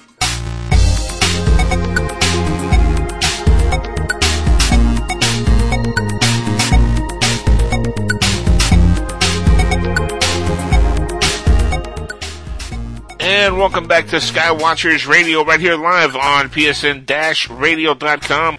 Now without any further delay, me and Chris have been kind of like really, really excited all day about this. Uh, Chris is, you know, I know super excited because he, he's friends with these folks on Facebook and he's talked to them before on, uh, in the past. And, uh, and I've been, you know, excited to have them on for a while now, but it's such a pleasure to have both of you on, uh, Chad and Alta. Thank you so much for being here with us and spending the next hour with us talking about your book, your life, which by the way, it's uh, an amazing life story. Uh, you know, I've gone through some of, uh, you know, in past interviews with you guys and just did my homework and, uh, it's really like almost a destiny made in, in, you know, match in heaven kind of thing when you two find each other and, uh, it, it's just a pleasure to hear, you know, you folks that got together so many, uh, you know, few, a couple de- decades ago when you're still together, which marriages don't last that long these days. So that in itself is a miracle. Uh, so welcome to Skywatchers Radio. Thank you so much for being here. Oh, well, you know, thank you for having us. Thank you so much for the compliments. And, you know, we've been excited to uh, be on your show also. And uh, thank you for you know, rescheduling. I know you had some uh, you know, bad weather that way, so we're Mhm. glad you everything went well. You had also Angel, Angel, thank you so much. I was, I'm sorry, I'm just going to get it said. We waited a long time to have this chance to, you know, get to visit with you for a minute and just to thank you again. And so happy you're all right on that end. And and Chris, really happy to get a chance to talk with you in person over the phone. It's Yeah. just awesome. Sure is. And you, you folks too, you have to evacuate also your area because of the hurricane. I mean, it's funny how the, uh, uh, the hurricane season really affected all of us in a sense. Except for Chris over here, who was, uh, he was a fire affected. I was fire affected, yep. That's Uh, right, here in Oregon. Right. Yeah. How, how was that for you folks? I mean, uh, everything, uh, okay, uh, as you evacuated and came back? Yeah, yeah, went home. Wait, uh, it was just It was heading straight at us. Yeah. Last we'd heard it was a two. And then uh, we just looked at each other. We're in a motorhome and we just said, you know, we've got old puppies and and I'm kind of an old puppy and we just said, well, we'll just we'll just we'll just Yeah. get as far away as we can get better without than going sorry. too far. And Jackson, Mississippi had a nice uh, availability for us, and that's where we headed. And we get there for uh, the lady that runs our park to call us that we're close to. She called us to. They were laughing at us, saying, you know, not a drop. I mean, it, it absolutely bypassed us completely, and not even a drop. So better better that than never. But yeah, it's been crazy. Better safe than We've been sorry, gone- for sure. We've been gone for for uh, you know we've just returned to the New Orleans area after leaving since 2001, and holy moly, I mean it's just crazy. I think we're crazy. I, you know, I spent a little time in New Orleans, uh, or Nolens, as you would say, you know, if you're Yeah. in the area, uh, back in the 80s, and, uh, and it was a beautiful place, and, you know, after what happened there with Katrina and everything, it's, uh, uh, you know, it, they're finally now getting back together, so to have another storm come by is, uh, just a disaster. Um, you know, luckily it wasn't as bad as it, it could have been. Uh, in that area, but uh, you know, it, luckily for me, also, you know, you, you know, talking about what happened here, um, I had folks calling me. It was funny. We were talking about off the air about this. I had friends calling me, and they were like, Mhm. "Angel, you got to get out of town. You got to leave. You know, you're right on the east coast of Florida. This thing is coming right f- towards you. You're gonna be like one of those guys on uh, on the news where you see this big old guy on the roof of his house, and he's waving, you know, for people to help him out, and and that's gonna be you, man. You got to get out of town." And then the storm came by, and you know, I slept through most of it. I, I like, I was like, you know what? if I'm going to go down with the ship, I'm just, I'm going to go down sleeping. I'm not even going to bother being awake. So I, I turned off the lights because there was no power, so there was no lights. So I, I turned the candle off and I said, you know what, I'm going to bed. And I went to bed and I heard a lot of noises, a lot of wind, a lot of rain. I woke up the next day, there was still wind and rain, but nothing really major had happened. I And- turned on the fan to drown out the drown out the sound. You know. No, I, well, I had no power, so I had no fan. But uh, it was a very, it was a very. I was, it was a very warm evening. I'll say a very warm sleep. You know that I had that night. But I think what I woke up the next day, and, I, like a day and a half later, we had power back on, and I started texting my friends to see, you know, who was around, who was alive, and uh, was the same friends who told me, "Yo, leave town. You're gonna be that guy on the roof." Were texting me back saying, "Yeah, we're stuck in the roof of a building, and uh, we Mhm. have, uh, you know, we're, we're flooded." We're waiting for we're waiting for rescue, and then every other word was expletive. I hate you or guts. Uh, why are you still alive? and we're up here like this is not fair. God doesn't you know love us. Apparently, he only loves you. Like it was crazy. It was one of those things. But uh, I was very lucky, and you know, and, and this is something that you know I joked about in. I, it's kind of morbid in a sense because my mother passed away last year, and uh, her name was Irma. And when I saw this hurricane named Irma, I was like, "There's no way that a hurricane that has the same name as my mother is going to, you know, do me any harm." I mean, it's karma will not work that way. I mean, that's not how the force works, guys. It just does not work that way. Yeah. Well, uh, my my. Uh, Well, lions eat their cubs, so you never Yeah. know. Yeah, yeah. well, my, my, my, my, my grandmother's name is Irma. And, Oh, no uh, kidding. Uh, yeah, yeah. So, uh, but in, in, later in life, she had she had Alzheimer's. So we were praying like, okay, well, you know, and this was w- before she was when she was way out in the in the thing, and they were talking When about the her storm going- was yeah. way out there, Yeah, when it was way out there, and I'm like, well, you know, maybe maybe this Irma has Alzheimer's too, and forget where she's going. She'll just stay out there. And, uh, you know, she'll just stay pray out there. You know, please. Uh, oh, this one has her has Alzheimer's too, and just forgets where she's going. Don't hit anybody. And Angel, our hearts with you over the passing of your mom. It was certainly a huge impact when it happened to me. Um, you know, a moment embedded in my soul forever. So, again, our hearts with you. Thank you, thank you. Yeah, that's. Uh, I'll tell you what. It's. Uh, people say you know time heals all wounds. That's one that never heals because uh, you know I think of my mother every day on a constant basis. You know that you know three Right. o'clock when she would call me to see how I was doing, or uh, just you know call me when something would happen to her and she wanted to tell me about it. You know little things that you know that she would say during the day that, that now it's not there anymore, and those are the little things you miss, and you know it never goes away. It's a it's a Oh, constant doesn't. pain. It's, uh, Absolutely. my mom passed on my birthday to the minute I'm born, and not it Oh, makes wow. it better or worse because it is what it is, as they say, and it's just as you say. I am absolutely convinced that, you know, I choose to never let go of that, that essence of that depth of that loss. It's Mm-hmm. huge. It is huge. I mean, I was uh, fortunate, and you know, I was talking to my father about this uh, because he wasn't fortunate enough to be there with his mother when she passed away. He was in a different country, and uh. I was lucky enough to be in the same hospital with her and spend time with her until the last breath, basically. And um, I, I, the last words that she told anybody, she said it to me. So you know that is something I'm always gonna you know go to my grave with, knowing that you know at least we had that kind of bond and I was there with her. But funny, you know, she had a sense of humor, and I'll tell you what, my mother was a very very funny lady. And Mhm. the day before she passed away, and I'll never forget this. There's something that's just it, it's just it's gonna be completely cemented in my mind forever. Um, the you know the, the day before she passed away, Nancy Reagan died. Mm. And my brother and I were um, we were in the hospital watching the news with her, and we told my mom, we were like, "Hey, mom, look, Nancy Reagan died." You know, President Reagan's uh, wife. And my mother turned to us, and she was like, and she had been very quiet for days, you know, for the last few days. And she just turned around and said, "Are you kidding me? I'm gonna die. Do you think I give a crap about Nancy Reagan? give me a pi- give me a pillow and some water, will you?" oh Lord. funny lady. And you know, sure enough, the next day she passed away, and um, she I, knew- she knew she saw you know the whole thing coming, and uh, um, it- you know I, I miss her dearly, but um, you know that's. Uh, as uh, as life is, that's where we all end up. You know, we all go through that stage, and you know, I do think there is more to life than just this, which kind of leads a, a segue to you know what you folks are involved in, which is the paranormal and even your book, uh, abducted. Uh, you know, we, we can get to that in a second, but first, uh, I know you folks have been married for a very long time. You know, longer than most Hollywood marriages last. Most uh, long, a lot longer than most regular mar- marriages would last. Uh, definitely no Cuban. Like we don't stay married this long. I mean, it's incredible when I hear. They've been together hear longer than longer than Brad Pitt's last two marriages.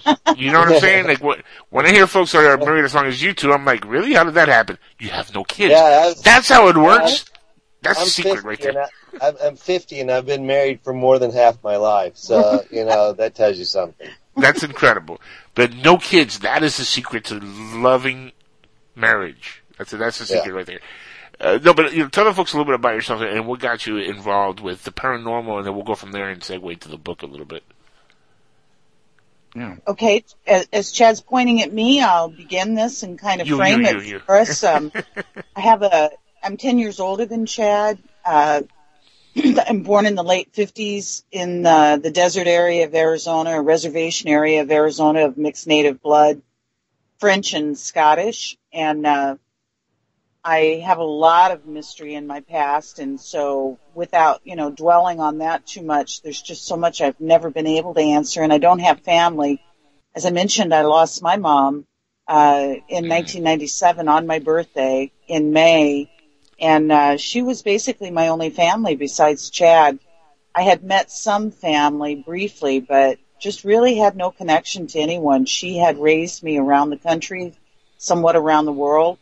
My mom had a very mysterious past also, and again, without it sounding so cryptid, um, you know, over the years of us sharing our stories and and you know just trying to initially try to get help, trying to get help and answers. Makes sense out of it all, I'm sure. Makes sense out of Yeah, it. Yeah. exactly. Just even just trying to get a beginning of that. Uh, you know, what I discovered is shh, there were no answers, and every time I was trying to come up with some, there was always more questions, as they say. So, essentially, um, my first memories, and again, just very briefly, my first memory, and it's very acute, it's very distinct, and it's extremely brief. Seems to be when I'm about nine years old, and I'm in Aurora, Colorado, being tested for ESP in a military hospital called Fitzsimons Hospital that I discovered just only in the last year or so has only just stopped being uh, in that location. So it has been all these years in Oh, that wow. same right in that same standing location.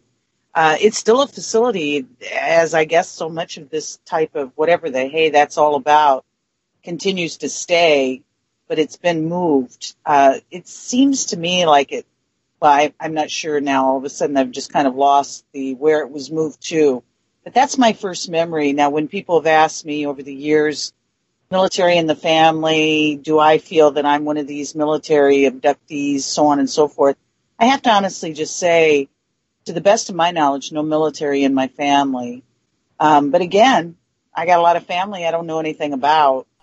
And as far as am I one of those that, you know, all these labels are associated with, I'd have to say, to the best of my knowledge, again, I would say no, only because I don't have anything other to tell me otherwise, other than the fact that my first memory is being tested. And then, uh, it kind of goes out for me, blank for me, from Aurora, Colorado around nine to now we've moved. I have a mom and a stepfather who I understand enters into my life when I'm about five years old. Uh, we've now moved, the three of us, from Colorado to the Midwest. I'm now kind of planted like corn in cornfields in the middle of the Midwest from, you know, grade school to the, to about my second year of college. All those years, pretty much, you know, I'd consider a, a lot of mystery again from my past, but pretty much a very healthy, if you will, for the most part, kind of environment. Um, and very fortunate for the years I was raised there because it was still, it was a city, a fairly large city, but it was still pretty, pretty, uh, barren around it. So it was just nice and peaceful and what have you in terms of my, you know, growing up years. So, uh, in those years, I'm experiencing what I call ghosties, uh, the ghost or, you know, that kind of level of, and I'm not really too surprised by it. It's, Question. I'm not walking around saying I see dead people, but I'm certainly having experiences. I love questions, Angel. Go for it. Let me, not to cut you off, I'm sorry, but uh, you know, No, this I is, love uh, questions. this is an, an important question that, that I like to ask everybody who has, uh, you know, experienced ghostly activity at a young age. Was it during the time you were hitting puberty? And I know it's a very delicate question, but it, it's an important one when dealing with this kind of uh, activity. Well, if if my mother were here physically to answer it, which I so wish for both of our sakes, yours and mine, uh, she would say she would say that uh, I was uh, I was experiencing apparently the other realms, the other world, the other you know behind the veil. Again, all the language from the time I'm able to start speaking when I'm little. Now, again, I don't Oh, have any memory of this, but this is that's what always kind of helped fill in some of the blanks about what the hey am I being tested for ESP for? Uh, you know, I mean, it get in a that's just I don't meet people who you know introduce themselves to me or get to know me and say, hey. You remember back in the day when we were being tested for ESP in a military hospital? You know, it just doesn't happen. Right, right. I know there's many out there, and I'm certainly open to trying to connect with them. But you know, in my world, lots of mystery in that regard. So to hear my mom say it, it sounds like it was something that was happening with me very early on in life. Um, but again, what I have memory of is, you know, the ghosty kind of encounters. But do you think the ESP, uh, the ESP training kind of opened up the uh, door for the ghostly activity? Do you think that kind of is what happened? Or? Right. You know, I Angel, I'm just clueless. I, I'm a very boring. I'm a very boring guest in regards to. I hear so many folks got all these answers, and I just don't. I'm so No, open to all the mystery of it. The reason I ask is because I mean uh, I've often uh, found, especially when dealing with folks who have experienced both psychic uh, phenomenon in their early life and and then ghostly activity, uh, they feel like it one thing triggers the other, like it opens up the veil for them to see uh, the other side and see ghosts and uh, be able to interact with them a little bit more than they normally would. And it's interesting that you had a government sanctioned operation, basically, which was working with your psychic ability, which is Mm. not unheard of. I mean, that's definitely not unheard Right. of. We've talked to plenty of folks who have gone through similar experiences, uh, Right. MK Ultra and all kinds of different things. Uh, Mhm. So, I mean, that, that's why I asked the question because it, it, it in a sense, uh, to me, it, it almost feels like that is something that could easily happen. You could trigger the the mind's uh, you know third eye and, and drop the veil uh, to be able to see what Mhm. you know it might be on the other side very easily. Absolutely. I just, in my case, again, without, Mm-hmm. you know, I just, I just don't have, I just don't have the specifics as far as the, uh, being able to fill in all those blanks. There's just a lot of blanks there. Um, so what, what we do offer when we are, are able to have a chance to offer anything publicly, such as, you know, you gracing us with, you know, this time, you and Chris with us on the show this evening, is we do share with you our absolute understanding of our truth to the best of our knowledge. And I'd have to say nothing more and nothing less. You know, No, I is- appreciate I, I appreciate that answer because I mean at least you're not sort of selling a false narrative. I mean you're, you're being very honest, so that's right. that's refreshing in this field. Mm. Honestly, yep. Right. Yeah. Yeah, I certainly, you know, we- we just uh, we just try so hard to. Uh, I know in my case, and very specifically, and again, Chad has a lot to share as well, and it's very different than myself. Um, I, in my case in particular, I feel that I have been truly forced, or I forced myself, whatever the case is, maybe all of the above, for my brain to absolutely. I've always said it in the beginning; it exploded but beyond the explosion of the brain, just the expansion of the brain, I mean, just really pushing the boundaries of trying to have understanding. And when people tell me they have answers, I think that's very good for them if this is what they feel or what they believe. But in my case, I don't. So I just continue Yeah. to just opening up and keep asking others to do the same with us. Yeah, you know what? I, I've uh, often thought the same thing. Anybody who tells you they have all the answers usually are kind of the, the first clueless uh, individuals in the bunch. Uh, Right. Chris, you- any questions you want to ask? Chris? I, I hear you uh, trying to get something. No, n- actually, I I got really don't. I'm just intrigued. Just listen to to what she's saying and the story as the story goes. But I will ask a question as we get going. Okay. Now, uh, Chad, Chad, clue us in into your past a little bit so we can uh, learn a little bit about yourself. Uh, well, I'm uh, originally from Arkansas. Um spent most of my childhood there, uh, in, up into my 20s. Mm-hmm. And um, my my dad was a rice farmer in my younger days. Uh, that's the only really kind of you know that a couple of strange things happened uh, in my childhood. Nothing too far out there, but uh, there was one instance when uh, right out beside our house was a uh,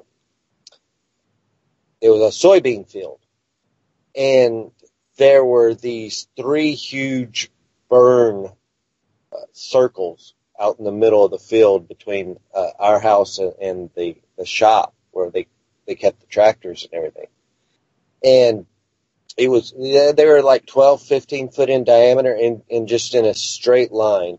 And I remember my dad and my uncle and my grandfather, you know, they all worked together and they were, you know, very puzzled and confused, had never seen anything like it. Uh, uh, and then, uh, there was some kind of poltergeist activity with my dad and, and my stepmother's house at, at one time.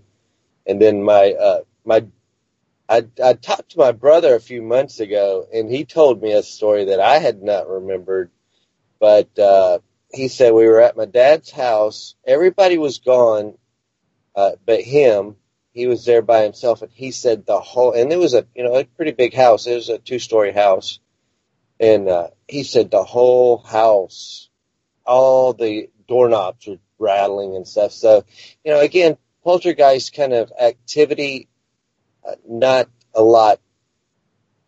You know, my experience, you know, personally, but definitely activity around me. Now, did you? I mean, did you see visually uh, any poltergeists uh, yourself, or was it? Did you feel it, or did you visually see anything?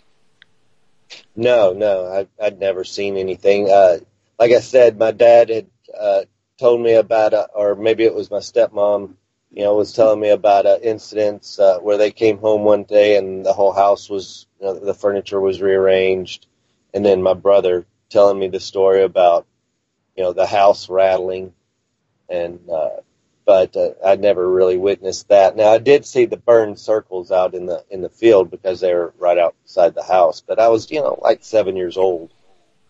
The burned circles uh, did it look like crop circles or was it just like well, a, they a were burn? they were burnt, but they were perfectly round. I mean, they were you know it wasn't like Hmm. you know it, What it's they, were they?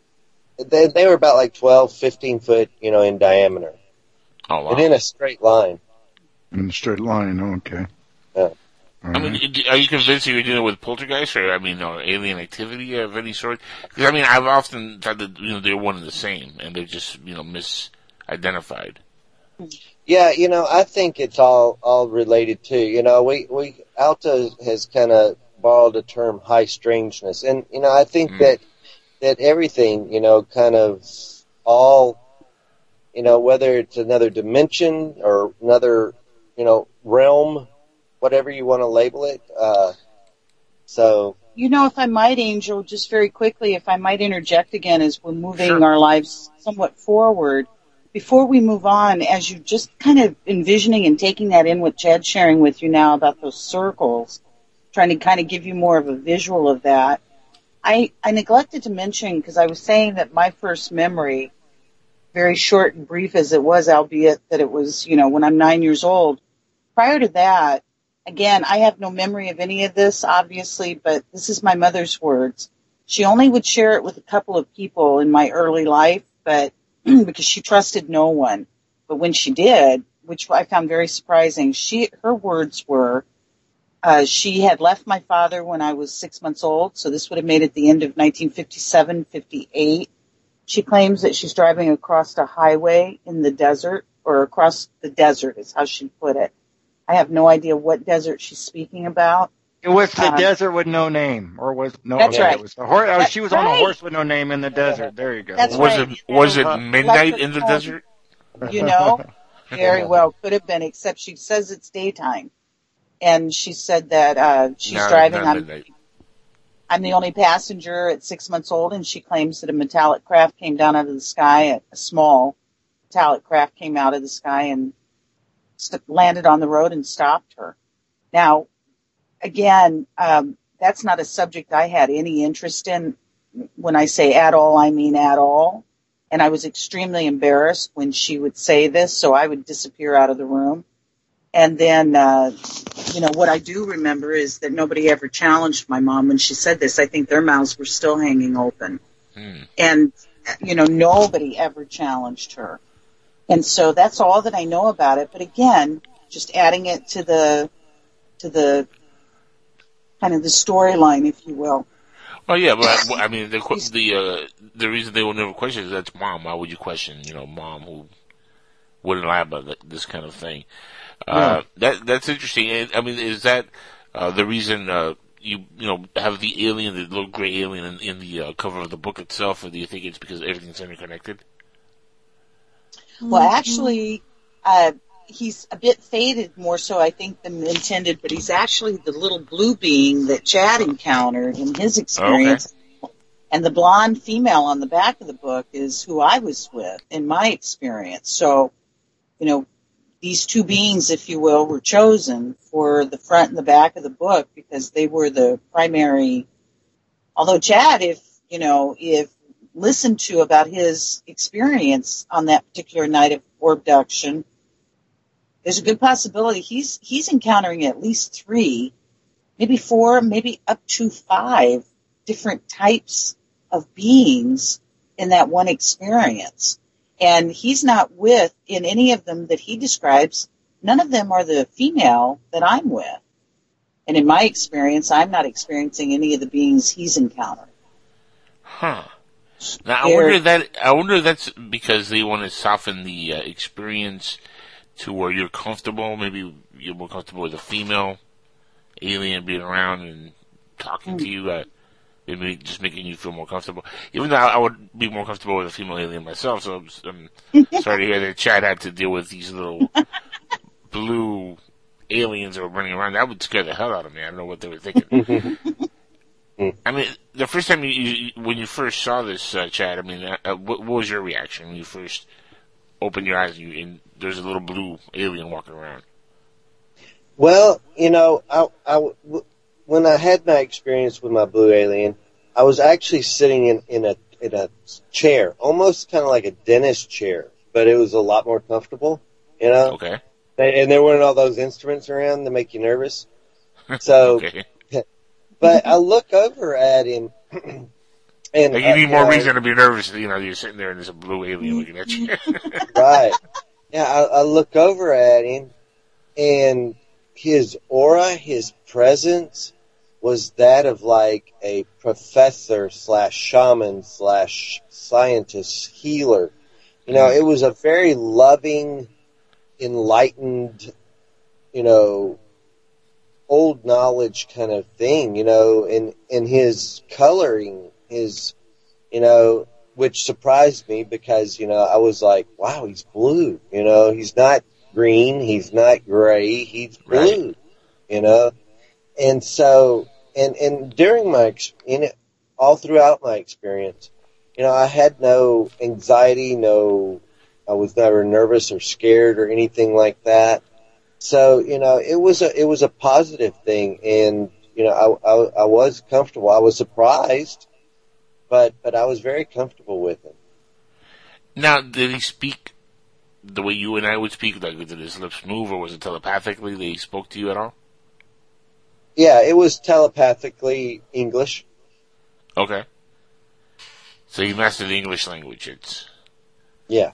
I've heard of blue, I've heard of the blue Yeah. alien before, and and I'm trying to find somebody that that has a picture of their what they drew of the blue alien, but I can't find it right now. And I was going to post that in there to see if you could see what they seen to the blue alien that you did. Maybe look the same. So, well, it's, uh, it's the same uh, one as the image as the uh, image here on the Skype, uh, Chris. If you look at their image. Yeah, there's the Yeah. image on the Skype, and also there's an image on our Facebook page that I drew uh, not too long after my regression. So Now, did you see orbs before you had the encounter with the blue being, or is that how it started for you also? Or I mean, how are the orbs connected to you? that was the first time I ever remember seeing the, an orb. Now we did see a large craft a couple of years beforehand in Hammond, Louisiana, which is about an hour outside of uh, of uh, New Orleans. Okay. I mean, it sounds to me like you- definitely were probably being tracked since uh, young, since you were very young, both of you, um, for different reasons. Uh, now, do you feel that maybe that's the reason you ended up together? Like, um, maybe it was not more than destiny that you would end up together. Well, I have always consistently, ever since we've been public, since about probably 2011, I would say public, uh, have always used the words arranged uh, in regards to Chad and Alta. There's never been any doubt to me. It's always been my term, way before I ever started having any concept of what's happening with us with these experiences.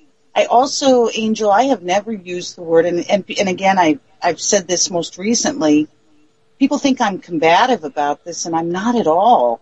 It's just that I'm very specific. I've never used the word aliens or ETs or abducted or any of this kind of language. I have an object in my upper arm. I've never used the word implant.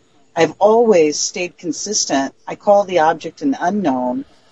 for very specific reasons. And as far as all the rest of it's concerned, I haven't got a freaking slightest idea exactly what is going on with us. But I know that Chad and I were arranged by two males that were the most physical, gorgeous specimens of maleness a woman could put her eyes on. One Well, me, me and Chris have been working out. Uh, Chris, That's See? right, Angel. That's right. I- I We've told all met. Eventually, We all met long ago. Yeah, we have. Yeah. Yeah. And these two, uh, these two men uh, with huge question marks. One claimed to be the private pilot of the other one's airplane, wearing a leather I like- bomber jacket, the whole nine yards. Now, Oh, wow. again, that story is so bizarre. It, it would take up too many shows. want to you want to look at the Cro Magnum uh, man. You got to look at the pilot. You know. what? Right. I'm So the again? point is, Just saying. I'm just saying. Come on, you know, the pilot. You know, American looking guy, right? Right. You know, so the, Anyway, so the point is, is that this was all, this was all a really bizarre movie from the very beginning of Chad now to being, uh, uh, brought together, blind date didn't happen, ended up happening anyway. Very strange story for us. Take note of this as well. You know, again, a whole lot to all of that story, but I'd like to cap that off with for people to remember that we learn within 24 hours of what I call our arrangement or us being, you know, lovingly brought together. That Chad's grandfather's name is Alta. My name is Alta. His last name is Duncan. That's my mother's name, which essentially is my name.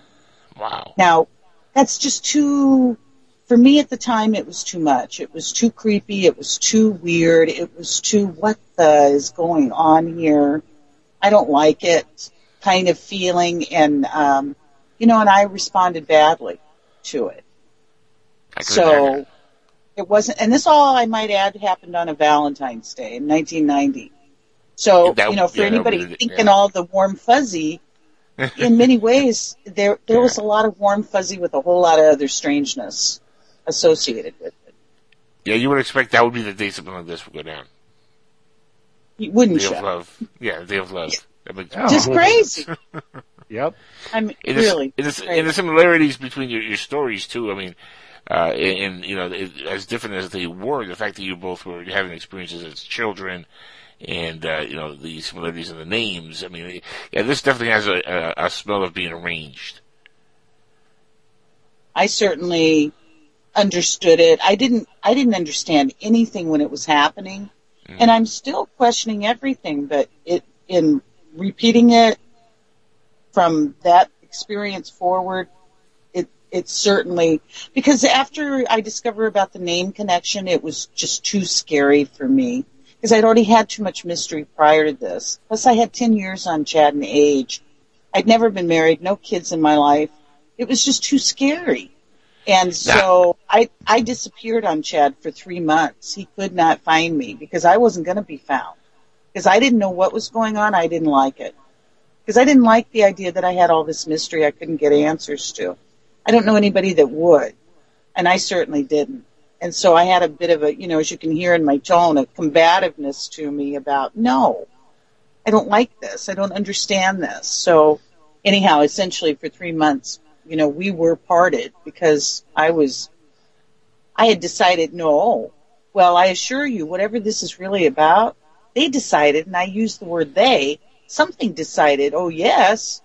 And so Chad has a horrible accident long distance and and then we get reconnected long distance over the phone and I swear to him he's going to return to the city and I swear I won't run again and I'll be there just like you know a really bad movie. And on that very day we have this conversation. He's to return within 24 hours. I go out on a motorcycle and I have a horrible accident. I end up in the hospital. We don't get reunited. And then I finally escape the hospital. I mean, like a really crazy movie. And I come driving up on Chad and I mean, we're both beat to hell, stitched and, you know, it's hysterical. And we got reunited and we finally said, well, okay, that's enough of that. We'll, we'll stick together now. whatever is going on. We'll just we'll It's have like a song. It's like a lifetime. It's like a lifetime original movie. Yeah, it's like a song. Yeah. I like it. It's a country song. That's right. you you can't write. A, you can definitely write a country song out of, out of, this story. You definitely could. Uh, I could see. Oh. Uh, I could see uh, uh, Garth Brooks right now uh, building on it too, Oh my God, that's hysterical. and it'll be a serious yeah, song so too. It's- but We uh, uh, we, we did. continue, yeah, we got continue. reunited. uh huh. So we get reunited, you know, and then we married, and a year later in 1991, and I we made an agreement that we would never have children, and it was good See, for him. It was great for me, and That's what I want to ask about because that to me is the key to life. No, no kids. You have no kids, your life is going to be great. Uh, but in your case, is I mean that's be, that's because I don't want to have kids. I'm a bachelor. I like being a bachelor. Uh, but in your case, it's a different story. You folks made this decision uh, because of your, your what you were going through in your history and you know what you experienced. I mean. Right. And this was a mutual decision. You both, you know, automatically knew that's what you wanted, right? To have no kids. In, in question, absolutely. in question, following up, is it because you didn't want them to repeat the history that you had been living in the last 20 plus years? I would say yes, and probably just about any other thing you could come up with. I would probably be responding with yes. Hmm. Because, I mean, I've This often, really, this really is like the Peaches and Herb song, reunited. It feels so good. Except, except, you know, the, the reason I asked that, and uh, thanks for that, Chris, uh, but the reason I asked that is because, uh, often when I've spoken to folks who have been abducted, and, uh, you know, I've been doing this now for about eight years, the radio show, and, uh, uh, I've had hundreds of guests on, and I've spoken to several abductees, and, and one theme of, especially for those who were abducted since they were young, is they, they almost feel like they don't want to have kids or, or, you know, have any more children because they fear the fact that these kids might be subject to uh, further experimentation or further abduction or whatever it is that's going on that they can't answer themselves for themselves. So why put another life at risk? And a lot of them kind of end up living this depressed life. But you do seem very happy with your decision. Uh, so it's not like it's affecting you in, in a negative way at all. No, I, No. I would say I, I remind us fairly constantly because I'm watching, and and this just sounds, and I don't mean it this way in the big picture as far as the negative portion of this, but I'm watching so many families really coming apart at the seams with you know their children, the adults. I'm just not seeing very many folks that are real happy with their situation, and it's Mm-hmm. So it, it, it allows for Chad and I, not publicly, but very privately to remind ourselves that we're grateful that we made the decision that we made. And it just, and it just sort of, you know, it, it's, we're observers. That, that's, there's no question about it. Just observers in this realm of watching families and young people and I think it's all amazing, and I'm just so glad that I didn't do that part of it. I've often said the best part of having children around is they, they go home when they're not yours, you know, like nephews and nieces. When they leave, that's the best part. Like, you know, I have, I have a, lot of nephews and nieces. That's why I, I You told don't want yeah, him my- sick. I got a sick one in the house. I woke up with him throwing up. So. See? Uh, I avoid those situations. Yeah, You know, it's funny. germy. They're germy. Yeah, see, and they bring lice home from school. No, thank you. I appreciate it, but you know, Yeah. that experience does not need to be mine. You know, it's funny. My my mother, God bless her soul, and bringing her back into this conversation. My mother, be you know, a couple of years ago before she passed away, um, she was like, "So you're never gonna have any kids, huh?" And I'm like, "No, ma, it's just it's not gonna happen. You know, just I don't want kids." And um, you know, and as she get older, and uh, you know, she she knew she was, you know, not long for this world. You know, she was already at stage four of cancer at that point, and um, she said, "Well, I guess I'm not gonna miss anything if I if I die, right?" Like, and I was like, "No, no, not not when it comes to grandkids, because there's gonna be great movies coming out you're gonna miss, uh, unfortunately, but grandkids, Oh. none." And she's like, well, at least I could go, you know, to my deathbed knowing that I'm not going to miss having any grandkids that I'm not going to get to know because she knew all her other grandkids, loved them all, you know, that they were her babies and, and, uh, you know, I gotta fulfill that now and not have any kids because now it would really be horrible if I would pop out three or four kids and I'm like, I promised her there were going to be no offsprings, and you know that's it. I think paranormal activities Hmm, must I start mean, happening girl, in my house. You never know; things can happen fast. You know, I have a, a and I'm, I've known him since he was two, three years old. But he had gotten married just a couple years ago. His his wife became pregnant with triplets. They had the triplets, and then she got knocked up again with twins. And uh, Wow. so yeah, yep, and uh, they're yeah, so it's quite quite the deal. So.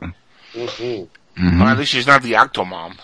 Uh, she's not the octomom, but she's kind of in her own way, her own kind of a mom. And we we really have actually, believe it or not, in a little bit of off the left field here, thinking about trying to get this girl on a television show because I'm telling you, it's quite the family. I can So- imagine. Yeah, yeah. See, that would be my luck. I just, you know, I'd be like, you know what? I want to have a son or a daughter. Just have one kid. I just want to have one. Next thing you know, I'm having triplets, and my life is ruined.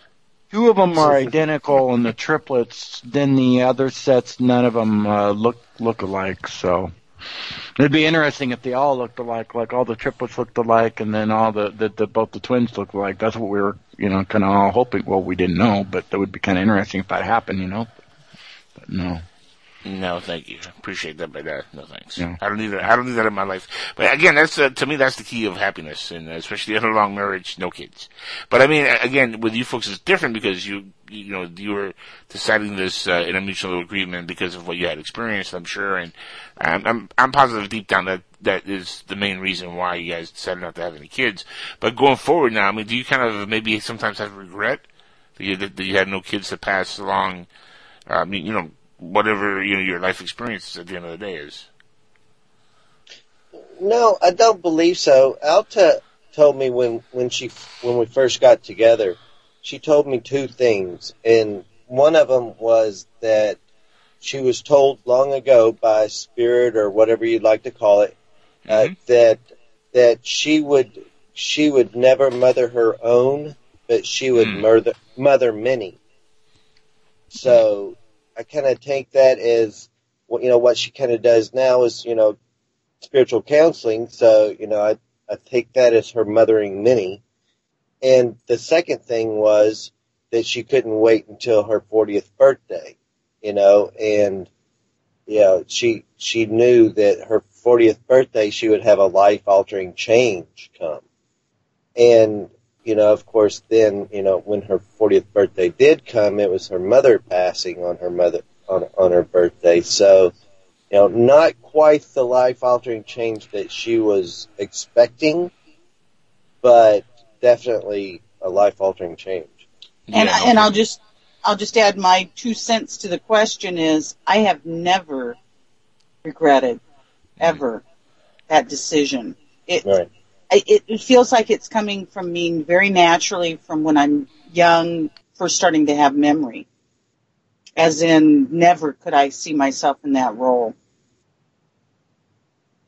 It's not an easy role. I don't know how Chris over here does it. He's got like twenty of them. He's doing it for all of us. yeah, us. my, one one of my brothers has. Oh, you do it. uh, you? I only got I only got three actually. Yeah, I, I've got one brother with four. Well, I've got yeah, one brother with four, another one with three. So you know, they there's plenty of Dillards out there. There you go. And the best part after they, uh, they, they, you know, they're done visiting, they go home and they're, and they're not in their hair anymore, and they're gone. It's the best part. Best part of it all. And now I'm just too old, as they say. I don't have to ever think about that ever again. Yeah. Now, uh, let me ask you: Have you folks had any experiences uh, recently? Any uh, abduction on the last uh, month, a couple months, uh, year? Well, I I would mention only because this is most recent. It it's creeping me out because Chad and I have been doing radio interviews or what have you, podcasts, what have you, since Mhm. about 2011. This has never happened before that we're aware of in any of the interviews we've ever done before. We just did an interview a couple weeks ago. Um, you know, I'll mention the show if it's all right with you. If it's not, I certainly won't. But this is Go what I it. will say is that the guy did a two-parter with us. So he has us on part one, and then a couple months later, just this most recently, a couple weeks ago, he has us on for, you know, part two. We get it's it's about a two hour show, I'd say. We get well over an hour of it, I believe, and all of a sudden, Chad is speaking, and he's using the word swamp witch, and as soon as the word starts to come out of Chad's mouth, you hear a very loud. My way of describing it sounds like an electronic growl, and it's creepy as hell. Now that that's loud. You see the guy who's interviewing us. He's on camera. Uh-huh. So you see his reaction. He stays quiet, but he you see a good reaction. I giggle when I look at it. A good what show is reaction. that? I want, what show is it? I want to check that show out. It's called Paranormal Soup, and dude's name is Jason Bland. Ah, yeah. You know, they actually uh, they stole that name from us, Paranormal Soup. Oh not- wow! That was That's the original great name. I'm not even kidding. Nine years ago, the original name of uh, the network Wow. was per, was the Paranormal Soup Network, and uh, Oh, no. w- we had we had that domain uh, registered. We had the uh, the network registered. Uh, Paranormal Soup Network, uh, which is the initials were or the acronym is PSN. Right. And uh, we ended up switching it from Paranormal Soup Network to uh, Public Streaming Network to kind of give it a little bit more diversity and kind of like not be Right. s- pigeonholed in the paranormal only community. But it, it, you know, everything that we were doing before was all Paranormal Soup. We had everything registered, and once we took it down, immediately somebody grabbed it, and that was them. I guess they Wow. were, they were waiting for us to drop it, and, and Wow. they picked up right on it. How interesting! And I, of course, of all the shows of, that I've mentioned to you, that, that, that this would happen on. But that so so it and how you know we're taking note of all that. Very interesting because that's how I see all of this. It's all meshes together to me. Wow. I don't see anything separated. To me, this is all ghosties, Sasquatchies, cryptids. You know, the invisible, the not visible, the visible. It's to me, it's just all meshed together. So oh, I agree. It's all interconnected. I completely agree. It's all like tethered together. Uh, Oh. And uh, this, is- and, So you- I've, and I- I've said it before. Whether it's demonology, leprechauns, aliens, ghosts, whatever, Right. it's all one big mesh. It's all meshed together. Right. It certainly uh, certainly seems to feel that way to me. So you hear this, you know, as soon as Chad's using the word, you know, because the chick that was abducted with Chad and I that night, Mhm. that that that the book has basically been edited down to around the title or abducted in the French Quarter. She's known as Christine in the book. She she has an encounter just prior to us being taken uh, days or or just a few weeks, I don't remember exactly, just prior to this, involving what I call a wolfie boy.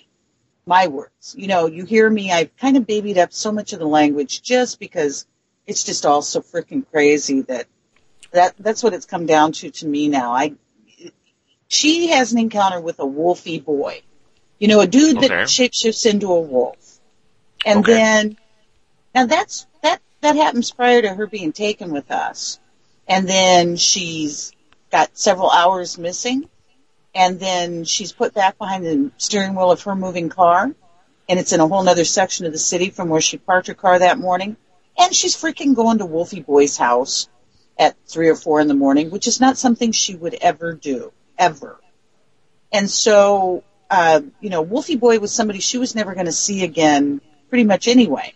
And then he shapeshifts into a wolf, and that took care of that.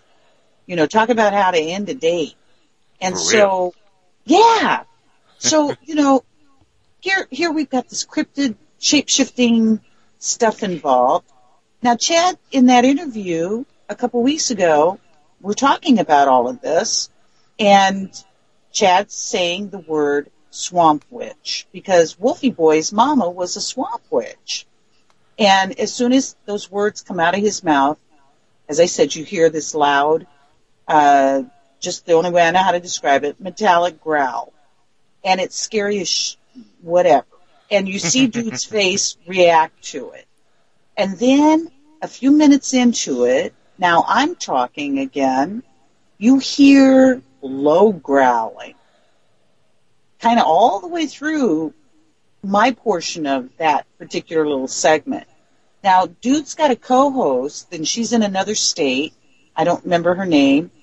She jumps online, and then you see the camera on her, and she's indicating because you know the host is saying we got some weird sounds here or something or other, and uh, shenanigans or something he's referring to, and she says the co-host says, "Yeah, I- you know, some crazy growling," and then she duplicates. She's trying to duplicate the sounds of the growling, and then she says, "You know, and I've been muted all this time, like letting everybody know it ain't coming from me."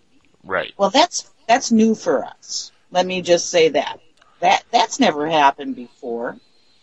Um, if we can also mention, and I'll have Chad jump in here to fill this part in, we discover when Chad and I first moved to New Orleans in 1995, we move into an apartment above the Voodoo Temple. The Voodoo Temple is what they call the authentic Voodoo Temple in the quarter. And it's Hmm. built back in, it's built back in the like 1800s, early, 1829, something like that, this property. So it's old. And it's got its original structures. Well, we live in the apartment right above the Voodoo Temple, 1995. Now, I'll have Chad pick it up as to the succession of what we've discovered about that location in the 20 years of when we lived there to just this year. Yeah, uh, you know, we lived there in 80 or 95, had some crazy experiences Lots there. of crazy. 10 years later, you know, Katrina hits, or pretty much 10 years later, Katrina hits. There's a couple there uh, by the name of Zach and Addie. And I don't know if you've heard this story. There was a book uh, uh, written Off- about it, uh, Sh- Shake Off the Devil. Uh, but uh, ends up this, you know, Katrina hits, and these people are pretty good partiers, and they're starting to kind of enjoy it. They're helping Young couple people moves out. into our apartment is you what know, he's saying. yeah, Zach this, and Addie. this young couple, mm-hmm. they're living in the same apartment that we used to live in, and They're so, good drunks and good drug addicts. Yeah. Out of those, not out of those in the, that area back then. Yeah. And well liked. And but you know, Yes. really good people. You know, nice people. You know, everybody loved them. Uh, that They had the best weed in the apartments, huh? yeah, yeah, yeah. So Probably. but uh, ends up he jumps off one of the rooftop bars here in the the French Quarter, Commit suicide. commits suicide. Oh my goodness. They find a note in his pocket to uh, for the police to find. They go back to his apartment, Which is our old apartment. which is our old apartment. They find the girlfriend. He had dismembered her. Part of her was was I think it was her head was in on a pot on the stove. Her another part was in the oven. Another part in the refrigerator. You know, just horrible, horrible. Oh, my with all these crazy things written on the wall. Uh, but that was so. Fast forward again, ten years later, this building burns down. Now it didn't burn down to the ground, but it burnt where It's they destroyed. had to. They had you know, to. our apartment's they had to destroyed. The gut temple is destroyed. It all had to be moved. So, all on this 20 year cycle. You know, now I'd like to mention when Chad and I lived in that apartment, we went through a lot of what I consider a lot of energetic insanity. I'm mixed Indian with my regalia. That's been my world all my life. I'm moving in above a voodoo temple with a voodoo priestess. Very strange connection that wasn't a good connection for me. But due to economics, it was, you know, the only thing we could afford when we first moved there. But everything seems to have its reasons, you know, all of its hidden reasons. So I just want to mention the whole time we lived there, we were having ghosty experiences. I had a time slip experience with a possible Virgin Mary like apparition, or she wasn't actually an apparition, she was full body. Uh, Oh, possibly, I was possibly connecting with what could have been females that were actual slaves Mm. that had lived on that property back in the day. Um, all kinds of. Chad was having a full blown encounter with a voodoo priest that had died just a year or just a few months or so on before we'd moved there. Up close and personal encounter with this voodoo priest.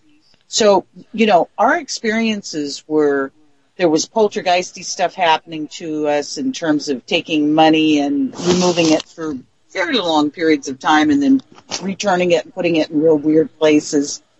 This kind of stuff was happening to us, but but nothing on the level of to to my understanding, nothing on the level of this kind of evilness that took place between you know, this Zach and Addie situation where he dismembers her.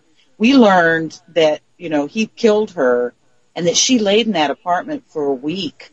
Our understanding is for a week prior to him committing suicide and all of it. I mean, it's just, just. Wow. So that all led into Chad and I having our, with our friend and my coworker, abduction in 97. Because this all took place in 95. And then, you know, we literally were taken, if you will, in 97. Um, but just trying to stay focused with, you know, here we got this crazy growling going on in our last interview. Um, we learn about our original apartment that is all this insanity associated with it upon our return here after being gone since 2001. um, prior to us returning here, Chad and I were five years in a motorhome traveling the Ohio Valley as kind of traveling artist and me working as a medium at metaphysical shows or, you know, wherever it was that we could be vendors and, and, and do what we do best and, um, you know, amazing life. And we had some very interesting experiences out on the road, encounters, if you would, of again cryptid as well as uh, um, a whole light display. Do you are you aware of Serpent Mound, Angel no, I'm or not. Chris? No, I'm not. No. Chris? Yeah, I am. I'm I'm I'm very familiar with that. Yeah. Right. So Chad and I were vendoring at Serpent Mound this last year, and we were staying. Of course, we have a motorhome, so we were staying in a park, a beautiful, you know, uh, uh, well manicured, beautiful RV park and amusement area and what have you for a lot of tourism, more so than what we normally would stay in. But it was several miles away from. Do you remember, Chad? Yeah, it was like you know maybe like a twenty minute drive back and forth To the mounds? Yeah, to the mound. Because we were actually s- vendoring outside of the Guys, mound. have you ever read any of Ross Hamilton's books on the Oh, Serpent sure. Mounds? Okay, yeah, he's he's a great guy, and uh, love Ross. Yeah. Well, we were uh, while we were while we happened to be staying that particular weekend. Uh, we had a young couple staying with us that had driven from someplace in Ohio, can't remember exactly, uh, Columbus, and they drove to come and spend the weekend with us. So we, the four of us, are sitting out. Now, this is just this last year. The four of us are sitting out around big fire you know, that Chad has made a big, beautiful bonfire, or, you know, uh, campfire. Now we're in a park that's got quite a few people more than we normally like to be around. So it's not like we have a vacant place out in the woods where there's nobody else around. The evening began, first of all, with Chad is sitting on one side of the fire. Our girlfriend is, her name's Lonnie. She's sitting on the other side of the fire. They're kind of sitting, uh, they're on the ground Indian style, cross-legged. And, and then her boyfriend and I, I think they're sitting in lawn chairs kind of up and behind them, just within a few feet. And then I'll have Chad share with you. It was very bizarre because at this point I'm with Chad over 25 years and I've never seen him do anything like this. it was crazy. Uh, it, Lonnie, Lonnie is is very. Uh, She's a several black belted yeah, I mean, she, you know, she can karate person. Tough And she's very good very at it. into, into martial arts. She's actually physically gorgeous, Yeah, part Vietnamese and part Caucasian, a beautiful Oh, mix. Oh yeah, she is stunning. Yeah, so she's you know she's over there and she's you know doing this meditation, you know, or just goofing off really, and all of a sudden she goes like this towards you know it goes and Pushes her her hands pushes her hands towards the fire, But not the- hard. yeah, it just kind of flows, you know, does some like chi stuff, you know, and and the fire goes down, it it dies down. It goes dead. Down. So, you know, I'm like, okay, well, you know, if you can do it, so can I, you know, so I, This I is all take my hand. Yeah, you know. Never works that way, my friend. You know, I didn't, say, I didn't say it out loud, so, I, you know, I start moving my hands around and, you know, I put my hands toward the, and it comes back up. That freaking fire rose like there was back- a, like a, like a Like I switched it back on. And we did this back and forth three or four times, four or five times, you know. It, Now, and, boyfriend is a huge skeptic. oh yeah. And, and and I am more than anybody, and I'm like hitting boyfriend in the shoulder, saying, "Tell me you don't that you see that? Do you see what I'm seeing?" Kind of because I couldn't believe what I was because it was nuts. It was nuts, and then next thing I know, they finally got done playing with the fire. They get up off the ground, and then thus begins an all night for for at, at least a few hours it was still going on when we finally walked away from it because we were exhausted. An all night light show from one horizon to the other in the middle of the night. And it, I swear on my mother, it felt like it was all for our benefit, hmm. that it was for us. And it was beautiful. Yeah, they and were, it was mind blowing. Ships. They were craft just flying all over the place, zigzags and circles and Horizon to you know, horizon. just going from and, and at one point I don't know if it was like the Milky Way or what, but it was like that like that cloudiness up way up high in the sky, and I could see this you know light going into the cloudiness area, but then when it got to this cloudiness area, I could see the outline of it, and it was like you know your standard you know disc shaped craft, and it, it, it had to have been huge because it was way up there. And, but the lights were, were just crazy, you know, and again, being, you know, we had been at Serpent Mound all day. We came home and to go, you know, so we were already in that heightened kind of state, you know, so when we got there and, and I think Lonnie's the first one to see it, you know, she got our attention, said, Oh my God, did y'all see that? And I'm like, what? and then she starts pointing up, and you know we're all like, Well, actually, we were inside of the the motorhome. All four of us were up in the motorhome, but the door was open, and she saw the initial, made the comment, and uh, you know, thus got all of our attention. And I mean, we barreled out of this. But we were like clamoring over each other to just get outside because it was you, uh, like, you Travis Yeah. Walton this thing. You get attacked it like you want to see it up close. Oh yeah, just wanted to be in it because it was like, no, you didn't really see that. Because with all the crazy experiences that Chad and I have had together and apart, I'm still like, I gotta see it almost to believe it. Yeah. Kind oh of yeah, I'm, I'm personalities skeptic. and Chad you know. too. I mean, we're both very skeptical. We work hard to try to write it off as whatever, whatever, but these things that we share with you publicly that we're allowed to share, we certainly see it as otherworldly. I don't know what else to call it. No, it's interesting you would say it like that. It, uh, you know, that you're allowed to share it. Um, because it, it almost, it, it, you know, certain information that you are sharing with us, it almost does seem like you are, are allowed to tell it, but there might be other information that you're not even remembering of what experiences you've had. So who knows what is that, who knows what's happened that you, you're not allowed to talk about. And, you know, that's why it's, you know, memory that you don't have currently. I, Um, that's you know, right. Right, there's- there- Angel. That's there could be right. whole, there could be all kinds of uh, mysteries that are yet to be unlocked. Have you folks? Uh, are you still doing any regression memory or anything of that nature? Well, I just thank you so much for what you just said because that was so um, interesting to hear it stated like that about how much is still not been allowed to come forward or for whatever is going on here. We've always said, you know, Chad's uh, orduction in the French Quarter comes out of Chad's regression Mm-hmm. because I have no memory of an orb. I don't have any memory of coming off that street that night or being returned home, but I seem to be the only one out of three of us that has memory of the in between. And Chad, you know, so much of this is based off of his regression. Right. But when when the woman regressed Chad, a very wonderful little woman that got along very well with Chad, they went into a private room. Um, I, I stayed out of it and, you know, she recorded it.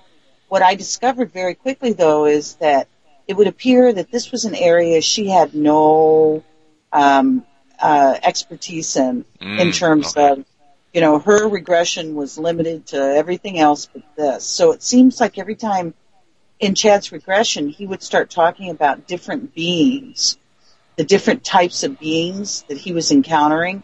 As soon as he'd start to do that, you could hear her become afraid. And you could hear her move him away from it. And I'm, You you know- know, Yeah, pulling you know, out my hair. Here- Here's the thing, though. That's not, not a bad thing because this uh, leads to me saying that at least she's not leading him towards the alien hypothesis or the Absolutely. abduction. You know, she she has no idea what she's getting herself into, so that gives it more of a touch of authenticity to it, as far as I'm concerned. Absolutely. Right. But again, I'm still pulling my hair out because I'm just knowing, oh, wait a minute, wait a minute. So you're right. I mean, there's always all these beautiful, wonderful ways to look at all of this. We tried. We've, we've kind of been forced to have to. In my case, I paid a woman a lot of money in cash uh, that that was uh, considered one of the best, if not the best, and she and I didn't do well with each other from the moment we encountered each other, and it was a very bizarre experience that ultimately I had some very strange high strangeness take place, but the regression didn't. So the point is, is we are both very open to, uh, now the third person, our friend that was taken with us, she made it clear after the experience she never intended to go public with any of this. We are still friends long distance all these years later. But she's just never seemed to have had an interest in exploring it any further or, you know, any of that. So, but we're both very open. Some people deal with uh, you know, adversity or with this kind of trauma in, in a completely different way than you would hope for them to deal with. Because you know, you, you always want folks who have had these experiences to come forward and, and tell their story and and put it out there. But not everybody is that bold and brave, and uh, you folks definitely are. And we, actually, we ran over on time a little bit, uh, and you know we have to uh, get going here. But it's definitely good to have you on for the first time, and I want to have you back on very soon so we can continue our lovely conversation and uh, get more of uh, what your experiences are. And I'm telling you, you know, the fact that you have some memories, uh, you know, it's what you're being allowed to remember. I think there's a lot more in there that you're either not allowed to remember or they're, you know, eventually it'll trigger because, you know, there's certain time and place for everything, including memories and experiences that we just are blocking out for now. Uh, but thank you so much for spending your time with uh, this, this hour with us here and uh, on Skywatchers Radio. And please, please, please, please come back soon so we can continue this conversation. Yeah. Oh, yeah, definitely. It, was, it was good talking to you guys too. It, it was good catching up on the. Hey, you um, too, Chris. yeah. We So- wish you absolutely the best and Angel anytime. It's such a, it's, I mean, you're just fun. It's, this has been fun and we thank you so much for the time spent with us and we look so forward to the future with you. Definitely, definitely. You guys uh, are awesome. And uh, again, folks, uh, yeah, unfortunately, the book cannot be bought on Amazon. We, we discussed that earlier. But where, where could uh, the audience find the book so they could check out the uh, the Abducted? Uh, yeah, you can find us on Facebook. Uh, I do sell it on Etsy. Uh, so either way you're comfortable, you can get it off the Etsy page or uh, go through our uh, Facebook page or Abducted in the French Quarter and uh, go through PayPal. Awesome. And All right. are you folks uh, going to be uh, live anywhere in the, in the near future uh, that you might want to tell folks to uh, look out for you? Uh, not at the moment, nothing on the schedule. Uh, With but the exception of we are always live in the French Quarter. Yes. For the most part. Uh, Yeah. I work in a shop there, um, Earth Odyssey. If anybody ever comes to the quarter, please come by the shop. It's beautiful. It's a beautiful shop. And Angel and Chris, we absolutely invite you. Please come and visit us. If you know, it'd be so much fun to show you the route and where this all took place. And Yeah. Uh, Chad's an I amazing. love to be there. I know. I'd love to He's go over there that way. I've never been that far. Yeah. You know, it's funny. It's funny because you guys are uh, kind of living uh, my future with uh, the mobile home. Uh, I'm Yeah. in, currently in the process of actually investing in one. Uh, for the simple purpose of uh, taking my show on the road and uh, doing re- remote shows. Uh, because I always said, look, if the uh, the world's going to end, I want to be like Woody Harrelson in the uh, movie 2012, I think it was, where he's with, in his uh, Winnebago and he's in the right. right in the right in the middle of the storm as it's about to hit and everything's going to hell. I want to be that guy, just broadcasting one last show before everything just dies out. And, Yeah, no doubt. We're with you, Angel. Yeah. What a horrible So- movie. Yeah, but, no, but that was but that was a great scene though. That that would be me. That- Uh, pay me Woody to Harrelson, watch that me. movie. You know, I'll tell you that. They just should have, they should have not only paid me to watch it, they should have gave me a lifetime of free movie tickets with free popcorn and soda. But you're missing the, but Chris, you're missing the point. It was still a great scene, brilliant okay. scene. Okay, the greatest Guys- scene is when the credits came on. Well, that may be true for you, but anyway, guys, thank you again so much for being with us, and uh, look forward to uh, you know uh, having back on uh, in the very near future. And uh, for everybody listening in, I know they enjoyed the heck out of this uh, this episode, and it will be live on YouTube and Facebook, uh, and of course our podcast on SoundCloud very soon in the next couple minutes. And so anybody who wants to get the download and check out the uh, podcast, it'll be live within 10, 15 minutes. Uh, again, for the other guy who was not here tonight, Alan, who was my uh, usual co-host, he's away, and uh, I want to give him a shout out. Having somebody else to uh, have on here. Thank you, Chris. I'm much for being better. here. We all know that. Come on. He really is. He really is. well, I Uh, was a part of the, the, the clan before. I just kind of took, you know, off the track. So I'm here to fill in again every now and then if you need me. So, you know. You're, you're the man, but thank you so much for being I here with always us. am. And uh, like I always say uh, at this time of the show, guys, before we leave, Keep looking to the skies, and uh, good night, Mom. Take care, everybody.